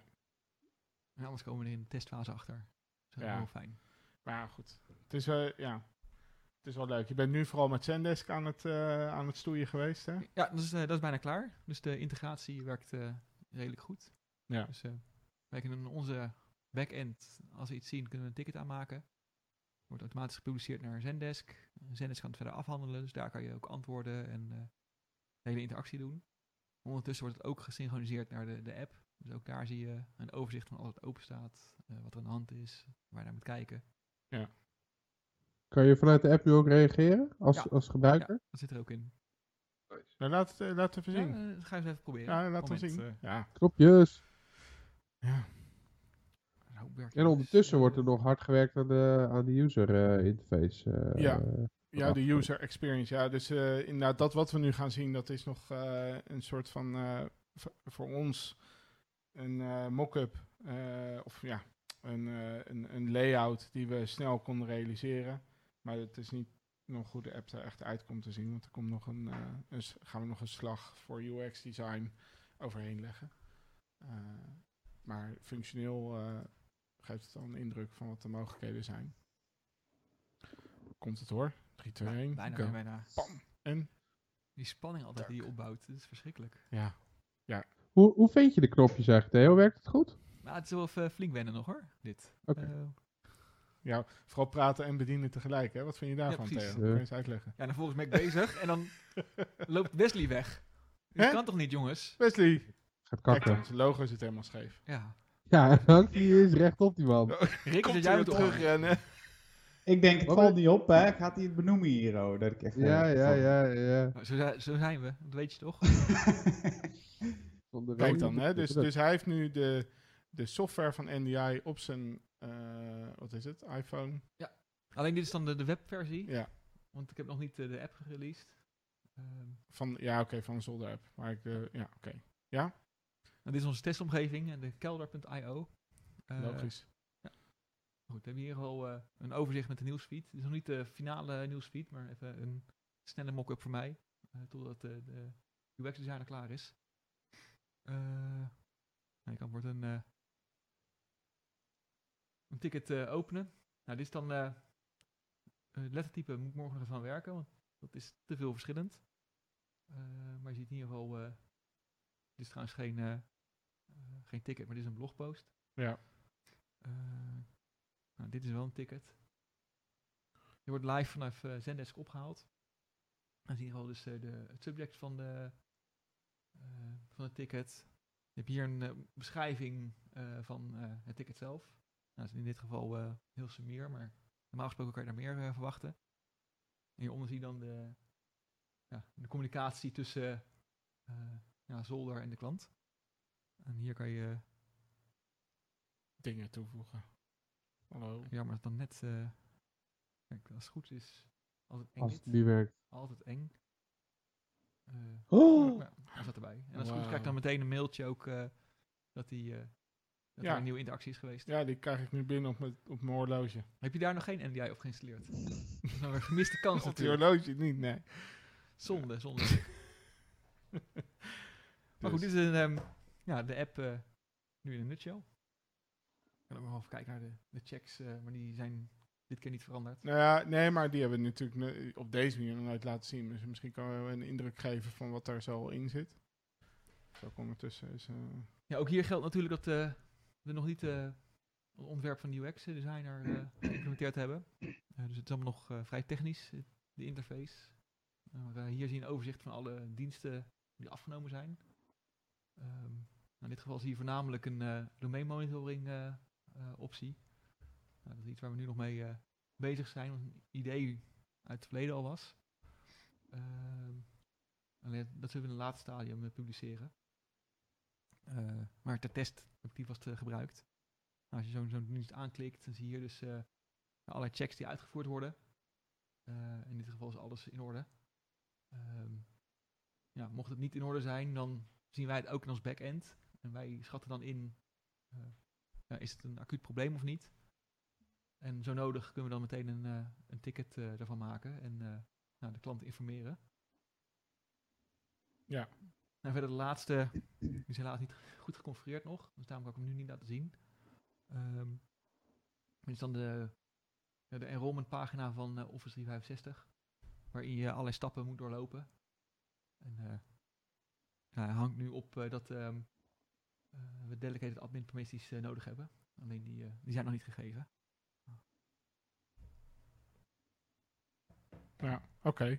Ja, kan je, kan je, even kijken hoor, breng mijn, eh, kan je mijn scherm eens in beeld eh, brengen? Ja. Eh, ik, ik zit dan op de, de vorige release, maar ik heb eh, natuurlijk wat meer checks eh, geactiveerd. Dus het is om een indruk te geven van wat voor soort checks er zal in zitten. Ehm, je ziet dat eh, het, is nu een beperkte set nog wat geactiveerd is. We hebben er nog meer actief, maar als het moment dat we het activeren willen, we het ook goed beschrijven. Dus we doen het stapje voor stapje. Eh zal ik ze ook even laten zien. Maar hier zie je bijvoorbeeld eh, een check die eh, nummer 1000 zie je halverwege het scherm. is Exchange Access die monitort of we nog toegang hebben tot Exchange. Om het überhaupt te kunnen controleren. Dus meer een soort operationele check. En alles vanaf de 20 reeks ehm, zijn er meer ja, echt configuratiechecks. Die leiden tot adviezen om dingen te verbeteren. Zoals bijvoorbeeld eh Modern Authentication. Dat is nodig om eh, onder andere eh, multifactor authentication mogelijk te maken. Ze moeten aanstaan. Maar hier staat bijvoorbeeld ook nou, internal spam filter enabled. Dat is een optie die je aan kan zetten om te zorgen dat als er binnen je interne organisatie mensen naar elkaar aan het spammen zijn, dat je daar dat dat wordt geblokkeerd en dat je daarover Of wordt geïnformeerd. Wat wij zeggen, Rick? Als je van binnen naar buiten aan het spammen bent, eh, dan wordt het ook gedetecteerd. eh, Ja. en, en je krijgt er een seintje van. Dat is het lekkere. Ja. Dan weet je dat een van je users gewoon meuk aan het versturen is. Eh, dat kan wel voordelig zijn. Ja, dus en nou, die, die checknummers die corresponderen dan weer met dus een beschrijving in onze, ehm, even kijken hoor, knowledge center. Dat is hier. Dus in- inderdaad, nou, bijvoorbeeld die internal spam filter. Eh, dat is dan deze. Geeft dan een beschrijving van, ja, oké, wat, wat doet die check precies? Wat zijn de mogelijke uitkomsten? Waar is de bescherming tegen? en eh, wat zou je moeten doen per uitkomst? Nou, dat wat zou je moeten doen, dat is nu nog vooral een textuele beschrijving. Eh, maar dat, eh, wij, wij gaan ook fixes toevoegen in die app. Dus als we controleren dat er iets niet staat zoals wij dat zouden adviseren, dan bieden we eigenlijk op dezelfde manier ook een, een gescripte fix uit. Wat dan voor de klant of voor de gebruiker van de app hier eh, ja, ergens in deze interface dus tot gewoon een, een simpele knop moet leiden. eh, van oké, ik- wil gewoon het advies wat jullie geven nu implementeren. En dan is het niet, niet meer dan alleen maar druk op die knop om dat ook te doen. Dus we maken het super eenvoudig. Ten eerste om te begrijpen van oké, eh, hey, er is iets dus wat verbetering vraagt. Nou, en met een uitleg erbij van waarom dan, als je dat wil lezen. En als je zegt van oh, oké, als jullie vinden dat dat beter moet, dan eh, ver- vertrouw ik jullie blind en eh, doe maar. Dan kan dat ook. Dus eh, dat is net hoe je, hoe je erin staat. Ehm, maar we maken het wel heel erg makkelijk om, om de boel veilig te houden op die manier. Dus ik vind het wel cool om, om dat langzamerhand zo echt te zien ontstaan, moet ik zeggen. Ja, eh, het is wel vet dat gewoon op een gegeven moment dat die koppeling eh, voor Exchange er was, dat we die checks gewoon automatisch konden draaien. Ja, En dat het ook allemaal gewoon loopt. Ik denk dat het goed is om nog hierbij te vermelden is dat we nog een onderscheid gaan maken tussen, eh, wat is het? Checks die eh, even denken hoor. Ja, je hebt eh, checks die echt van belang zijn om te kunnen functioneren. We hebben checks die, eh, die, kan je, die zou je kunnen gebruiken om de boel te verbeteren. En we hebben dan nog eh, natuurlijk eh, checks die eh, op de security eh, van eh, toepassing zijn. Eh, eh, en ook rules, central rules, eh, die, eh, die, als, die, als die triggeren, dan, dan ja, moeten we wat aan doen. Ja. Zeg maar. Ja, want Sentinel is dan eigenlijk een beetje de SIEM die, eh, die in eh, Microsoft eh, Azure gebouwd is door, door Microsoft. Yes. Eigenlijk kan iedereen met een Azure eh, eh, abonnement, ik weet niet of ik dat goed zeg, die kan Ja. er gebruik van maken. Eh, en, en dus activeren. En wat het in de basis dan biedt, is de mogelijkheid om alles wat bij Microsoft zelf aan logging voorbij komt, om dat ja, erin te stoppen en daar alarmen bij te ontvangen. Zeg ik goed, toch? En je kan dan eventueel, maar dat, dat, dat kost dan extra. Dus hij heeft helemaal, hangt helemaal af van hoe, hoe zwaar je het gaat gebruiken. Ook andere logbronnen nog gaan toevoegen. Dus je kan het echt wel als een Ja. sim inzetten. En bijvoorbeeld je Ja. firewall logs ook naartoe sturen en zo. Alleen, eh, Dat doen Ja. wij ook trouwens. Ja. Ja. ja, precies, voor onze eigen eh, omgeving. Ja, dus wij Ja. doen dat sowieso. En dan, eh, eh, als je, in principe is Sentinel draaien is gewoon gratis. Rules erin, eh, of eh, logs erin stoppen, dat kost wel geld. Eh, maar als je bijvoorbeeld Office 365 hebt, dan mag je gratis de Office 365 logs erin stoppen. Eén nadeel, en en volgens mij zijn ze er wel aan het werk om dat te verbeteren, is dat als je de sign-in logs wil, die zitten in Azure AD, daarvoor moet je wel betalen. Wat wel jammer is, want sign-in logs zijn redelijk handig om te weten wie wanneer je logt. En eh, volgens mij zijn ze dat nu nog aan het lostrekken, zodat je niet een premium Active of dat je los nog moet betalen voor die logs. Ik weet niet hoe precies hoe dat. Weet jij dat nog, Ja. Wes? Nee, ik weet niet of ze daar.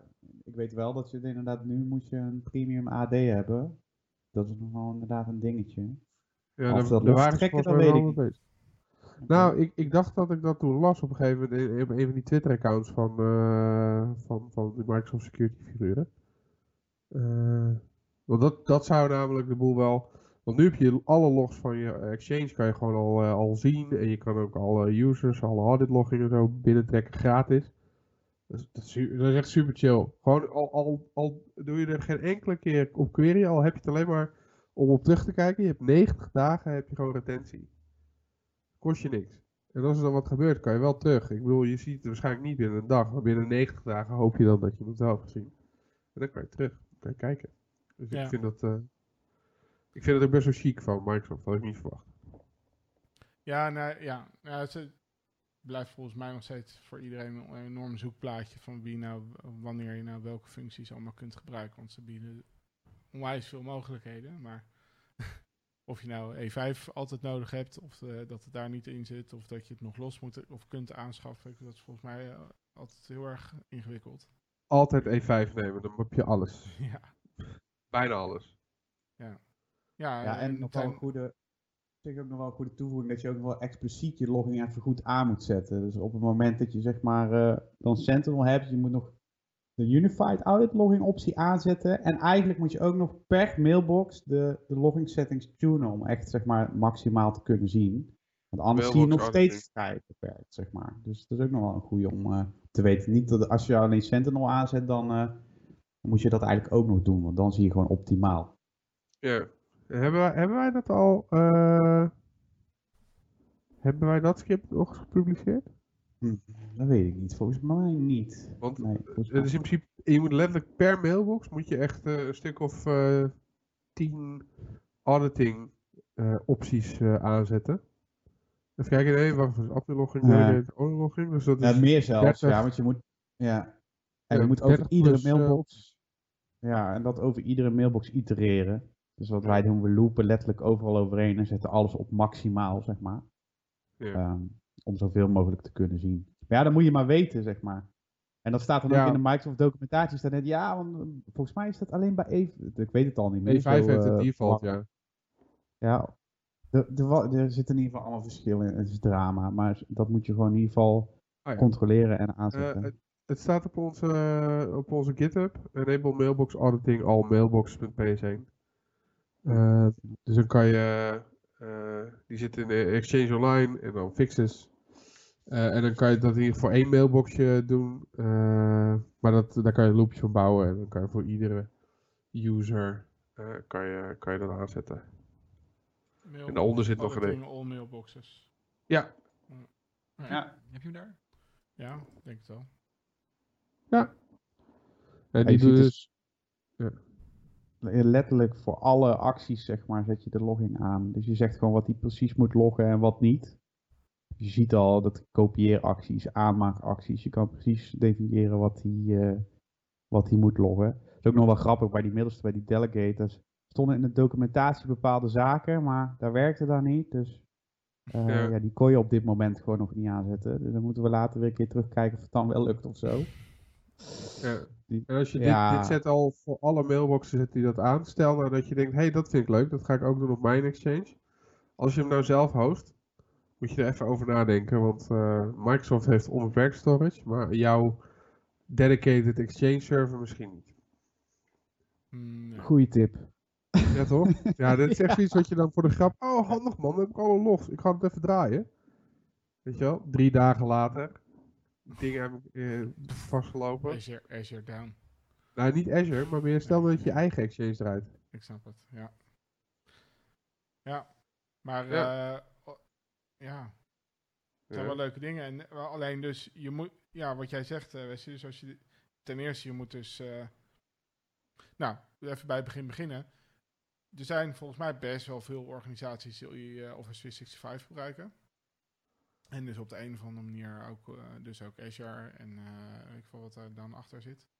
Maar die, eh, als er al op security gemonitord wordt, dat vooral eigenlijk nog dus binnen het, alleen binnen het eigen netwerk doen. En niet zozeer wat er in Microsoft gebeurt.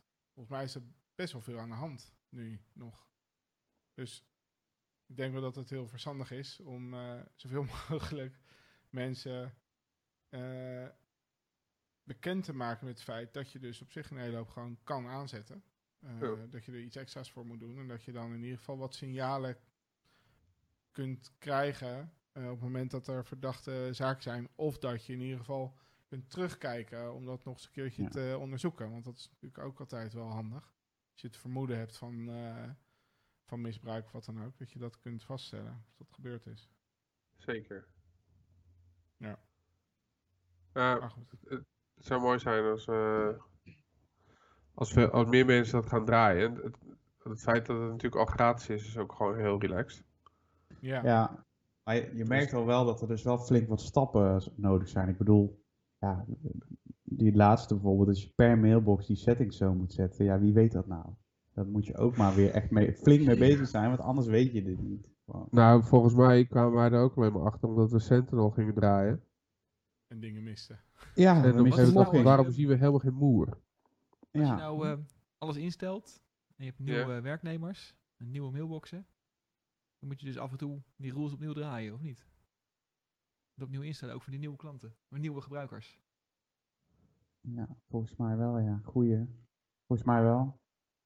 Daar, want wij hebben dit ook, zeg maar, in een check. Voor, zal, die, zal die er dan ook bij zitten? Wij checken dit ook, zeg maar. En dan geeft die... Oh nee, die zit er niet in. Maar dan checkt hij gewoon alle mailboxen of die settings zo staan. En op het moment dat dat niet zo is en er ontbreekt iets... eh, ja, dan, dan komt er zeg maar een check van... Hé, hey, er ontbreekt wat. Want je, je kunt je voorstellen dat dat ook al interessant kan zijn. Stel dat een aanvaller een, eh, een Azure-omgeving, zeg maar, toegang krijgt tot een Office 365-omgeving. En hij klapt al die logging daaruit, weet je wel. Dat wil je ook zien. Ja. Dus wij hebben, wat wij nu doen is, is eigenlijk een, eh, alle mailboxen opvragen en per mailbox kijken of die settings die we daar in dat scriptje dat je net zag, eh, of die overal gezet zijn. En als er eentje niet ge- gezet is, dan eh, krijgen we daar een, eh, seintje van. Ja, maar het zou dus ook nog wel aardig zijn om iets te maken wat eh, ervoor zorgt dat dit de standaard instellingen zijn bij nieuwe mailboxen. Ik weet niet of dat kan. weet ik ook niet. Ja, of, de, of dus dat, dat dit triggert Ja, maar dan- na het aanmaken van de mailbox, weet je wel?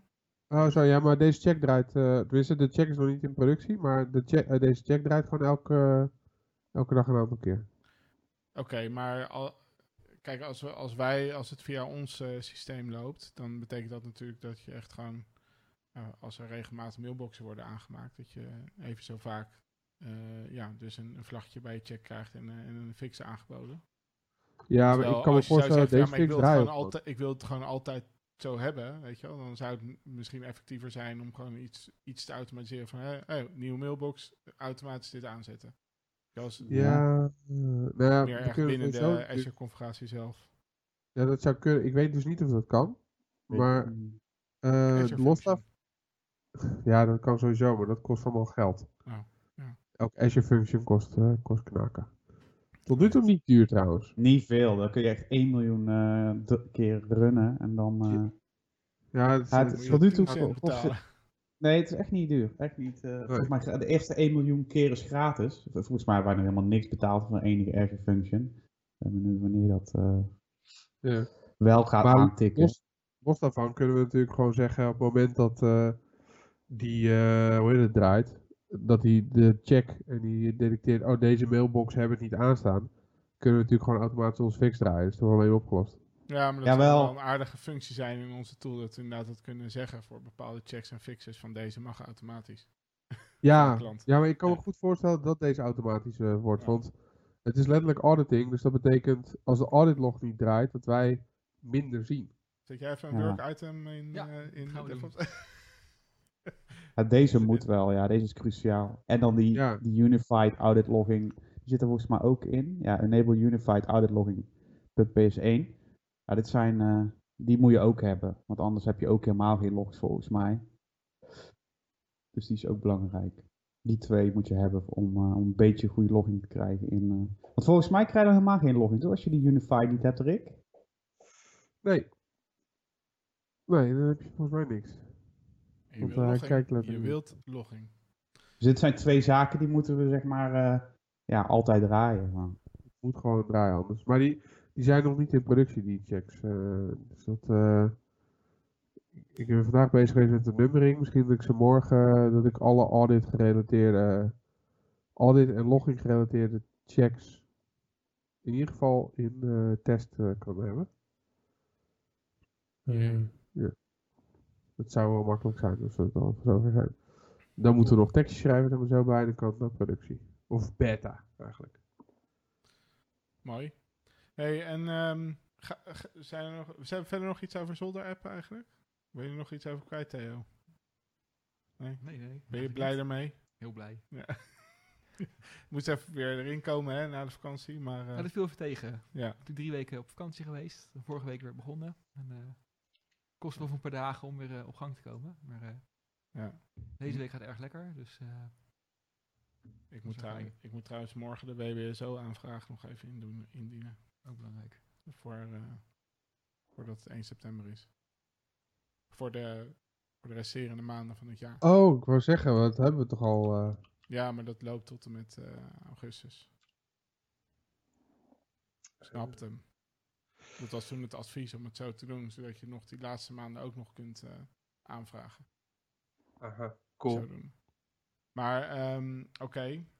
Ve- eh, wat hebben we verder nog op de planning staan? Zijn er nog leuke dingen die eh, in het verschiet? We hebben natuurlijk inmiddels wel een paar eh zolder session gasten confirmed. Kunnen we dat zeggen eh, ook, Rick? Ik weet niet welke we confirmed hebben. Dan moet ik naar de lijst. Die ene met een boek. Oh, Daniel. Ja, Ja, Daniel die, eh, die komt langs. ja, ja dat is confirmed. Daniel dames ja. Daniel Verlaan komt langs. Cool. Dat is super vet. Oh, en het is goed dat je het zegt, want eh, Joost Schellevis heeft ook geconfirmed. hey, kijk eens eventjes Oh. aan. En De tekstjournalisten van Nederland, allebei eventjes. ja, gelukkig niet allemaal achter elkaar natuurlijk, want dat zou niet leuk zijn. Eh, maar ik gooi hem gelijk, eh, gooi hem gelijk in. Eh, en ehm, eh, ja, ik ben nog bezig met één iemand, eh, maar die is nu lekker op vakantie. En als hij terugkomt, dan eh, ging ik kijken welke van de twee dagen, maar dat moet ook lukken. Dus dat, Ja. ja. ja, we hebben, ik denk eh, de rest van het jaar loopt aardig vol. Ja, Dus dat is vet. Ik, eh Miel, die, eh, die eh, moet als het goed is ergens eh, november, december, komt haar eh, thesis, eh, wordt ja, dan eh, gedrukt. op de planning. Nou, dacht is misschien wel cool om dan te hebben over eh, bioprinten en over 3D-printen en hoe dat allemaal, eh, allemaal werkt. Ja, superleuk. Dus ik zal het eens aan de vragen of ze dat eh, leuk vinden. Om, als dan ook haar boekje er is.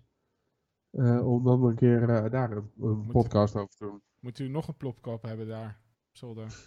Ja, Op zolder, Ja. hij komt gewoon naast me zitten, joh. Nee, precies, ja. ja nee, Dat wist doe ik de hele tijd zo. Nee, nee, nee. nee. Ik, ik ben er even. Ik ben er even. Ja, daar moet ik toch even wat over zeggen. Ja, Maar, wil je eh, graag reageren? Ja, nou ja, dat is leuk. En eh nou, Marjolein Bondhuis is een eh, ge- geconfirmde gast voor de podcast, voor de Zolder Session. Zij is eh, de adjunct-directeur van het ECP. En Nice. die houden zich bezig met de digitalisering van de, van de, van de Nederlandse maatschappij. Dus die weten alles over transformatie en dat soort dingen. Ehm, ja, en we zijn nog met wat mensen in gesprek. Dus ik denk dat we best wel een leuke tijd tegemoet gaan met inderdaad wekelijks een nieuwe zolder session. Nou, de mogelijkheid om dat fysiek te doen is er. Maar ik denk dat we goed de corona-ontwikkelingen moeten volgen of we dat inderdaad ook echt kunnen doen. Want dit gaat wel, maar anders hebben we geen ruimte meer, denk ik. Nee. Maar goed, Sky- Skype, Skype en Skype en Skype werkt prima. Hebben we nu genoeg keer, Skype nu gezegd genoeg, om eh, het niet eh, in beeld te hebben? Nu is het genoeg. Ja, Ik heb verteld. Eh, we hebben wel een goede Hoe controleren ze dat? Eh, ja, achteraf of zo, denk ik. Niet. Gewoon Nee. top. Lijkt me niet. Ja, nee, ik denk dat zodra je grootverbruiker wordt, want dat heb je natuurlijk ook, hè, dat dit soort, dit, dat TriCaster systeem, dat wordt eh, gebruikt door, eh, door ook voor sportuitzendingen in Amerika, weet ik wat. En dan, wij hebben, wij hebben mini, dus eh, dat is voor onze doeleinden groot genoeg. Maar ze hebben echt uh, rack-mountable systemen waar je onwijs voor camera's op kan aansluiten, weet ik wat allemaal. Dus het is heel groot. En, en dan laat ze ook Skype, oh, en misschien ook meer kanalen Skype mensen inbellen. Ja, dat gaat op een gegeven moment misschien bij Skype gewoon opvallen, omdat ze gewoon heel veel verkeer op hun infrastructuur voorbij zien komen. En dan gaan ze dat misschien eens een keertje auditen. Van gebruik je wel het logootje of zeg je wel genoeg dat het Skype is. En moet ik nog even demonstreren dat het een uh, echt Amerikaans systeem is? Ja, oh ja, die hadden, dat gingen we inderdaad Hopelijk, nog uh, doen. Ja, hopelijk ik, gaat hij in één ben keer benieuwd. ik denk dat we wel dan, even kunnen afsluiten met wat leuke uh, trucs. Komt hij dan, hè? Komt Oké. er.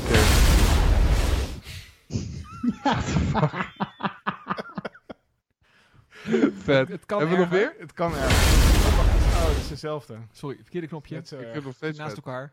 Ja. Is het dan een transitie of zo die gebouwd En- is? Maar dit is volgens mij ver uit de, verkeer, eh, de, de, de foutste. Komt er. Oh, top. Oh. En nu weer terug. Dat weet ik niet hoe het moet. Oh. Niet opgelet dat stukje. Nou, nou, dit zijn leuke effecten. Hey, Ja. Oh ja, reverse.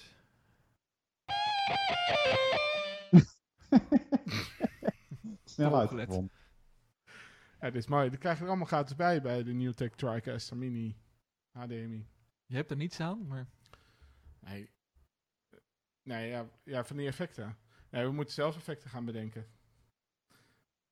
Misschien een keer uit. Als niks te doen hebben. Dus. 2023 of zo. Ja, en eh, wat, ehm, wat, eh, wat, we hebben al een tijdje niet meer zo... Sorry, weer verkeerde knopje. Kut. Theo. Sorry. We moeten weer een keer een zoldercast opnemen. Ook. Klinkt een beetje stom, want er moet dan een aanleiding voor zijn. Maar eh, dat eh, wordt nu ook makkelijker, denk ik. Dat te doen. Ja, helemaal niet, want Theo moet helemaal naar jou toe. Omdat u Nee. Ja, nee, dat, de, het, werkt inderdaad prettig eh, als Theo hier is. Maar als het moet, dan heb ik ook twee handen. En kan ik op zich ook op die knopjes drukken. Alleen wij hebben wel elkaar nodig, denk ik. Of ik heb Theo nodig om het even goed in te stellen. Maar als Ja. het een keertje nodig is, dan kan ik het op zich ook wel aanzetten. Goed, we hebben vandaag heel veel ingesneld, heel veel aangepast, macro's gemaakt. Dus eh, best wel wat stappen gemaakt om het eh, wat makkelijker te maken. We moesten alleen nog wennen en het goede knopje indrukken. Ja, ik heb juist dat, dat knoppenbord. Een soort van, eh, eh, hoe heet die? Arjen Lubach knop, knoppenbord erbij.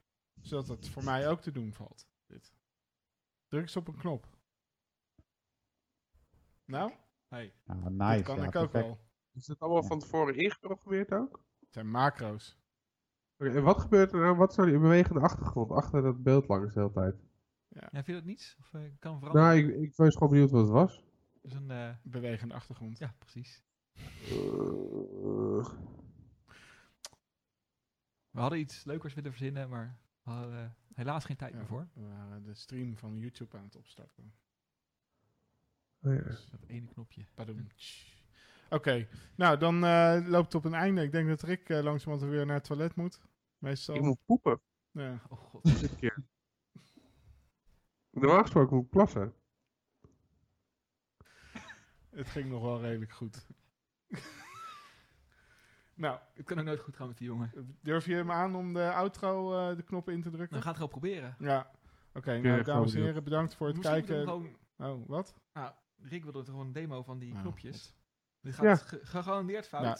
Maar we gaan Ja, Theo laat zien. Eh. Film anders nog eventjes rond hier, hoe we hier erbij zitten. Dat is superleuk om gewoon te doen. Gewoon, eh, Wacht, wacht.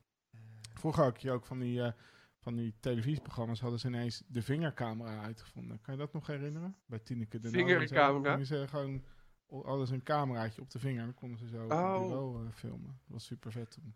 Oké, ja, het is wat later. Ik had een ander idee.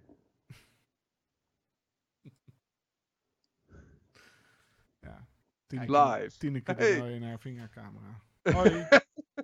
Nou, dan hebben we hier eh, de knoppenbalk. Ja. Dan hebben we hier De macro. Novation. En dat zou moeten zijn... Stop de podcast. Ja, laat eerst Laat even zien. zien wat we nog meer hebben voordat je de, nou, ja, maar de ik kan, wel stekker gaan, eruit ik kan trekt. wel gaan switchen, maar dan... Nee, nee, die hoeft niet op de knoppen te drukken. Maar Ja, laat eens studio. even zien, Hier, joh. hier, hier wordt een preview. Dan kan ik zeggen, ik wil 1 of 2 of 3. Kijk, zo alles eh switchen. Ja, Oh, een bam. Inception, geloof ik. Oh, bijna. Inception. Kijk, Rick en Wes. Dan hebben we daar eh één camera. Koffie. Koffie zet erbij. Daar. Oh, dat ben ik. Ja, Mijn bier. iPad als eh, camera. Ja, Nog een camera. ja. En nog een camera. Televisieschermen. Veel hebt ook camera's. heel veel licht boven je Ja, ook nog een keer. Dat is ook onderdeel van de... Oh, Ja. ja. staat hier aardig bij. Van de kitlist. Wel belangrijk. Dus nu, nu op het ene knopje drukken. Durf, durf het aan of niet? Ja, doe het maar. Druk maar op de knop. Nou, daar gaat hij. Doei doei. heren, Doei. Shit. Oh, ja. Oh, er gebeurt toch wat. Ja. Wauw. ja. Wel niet. Het is gelukt.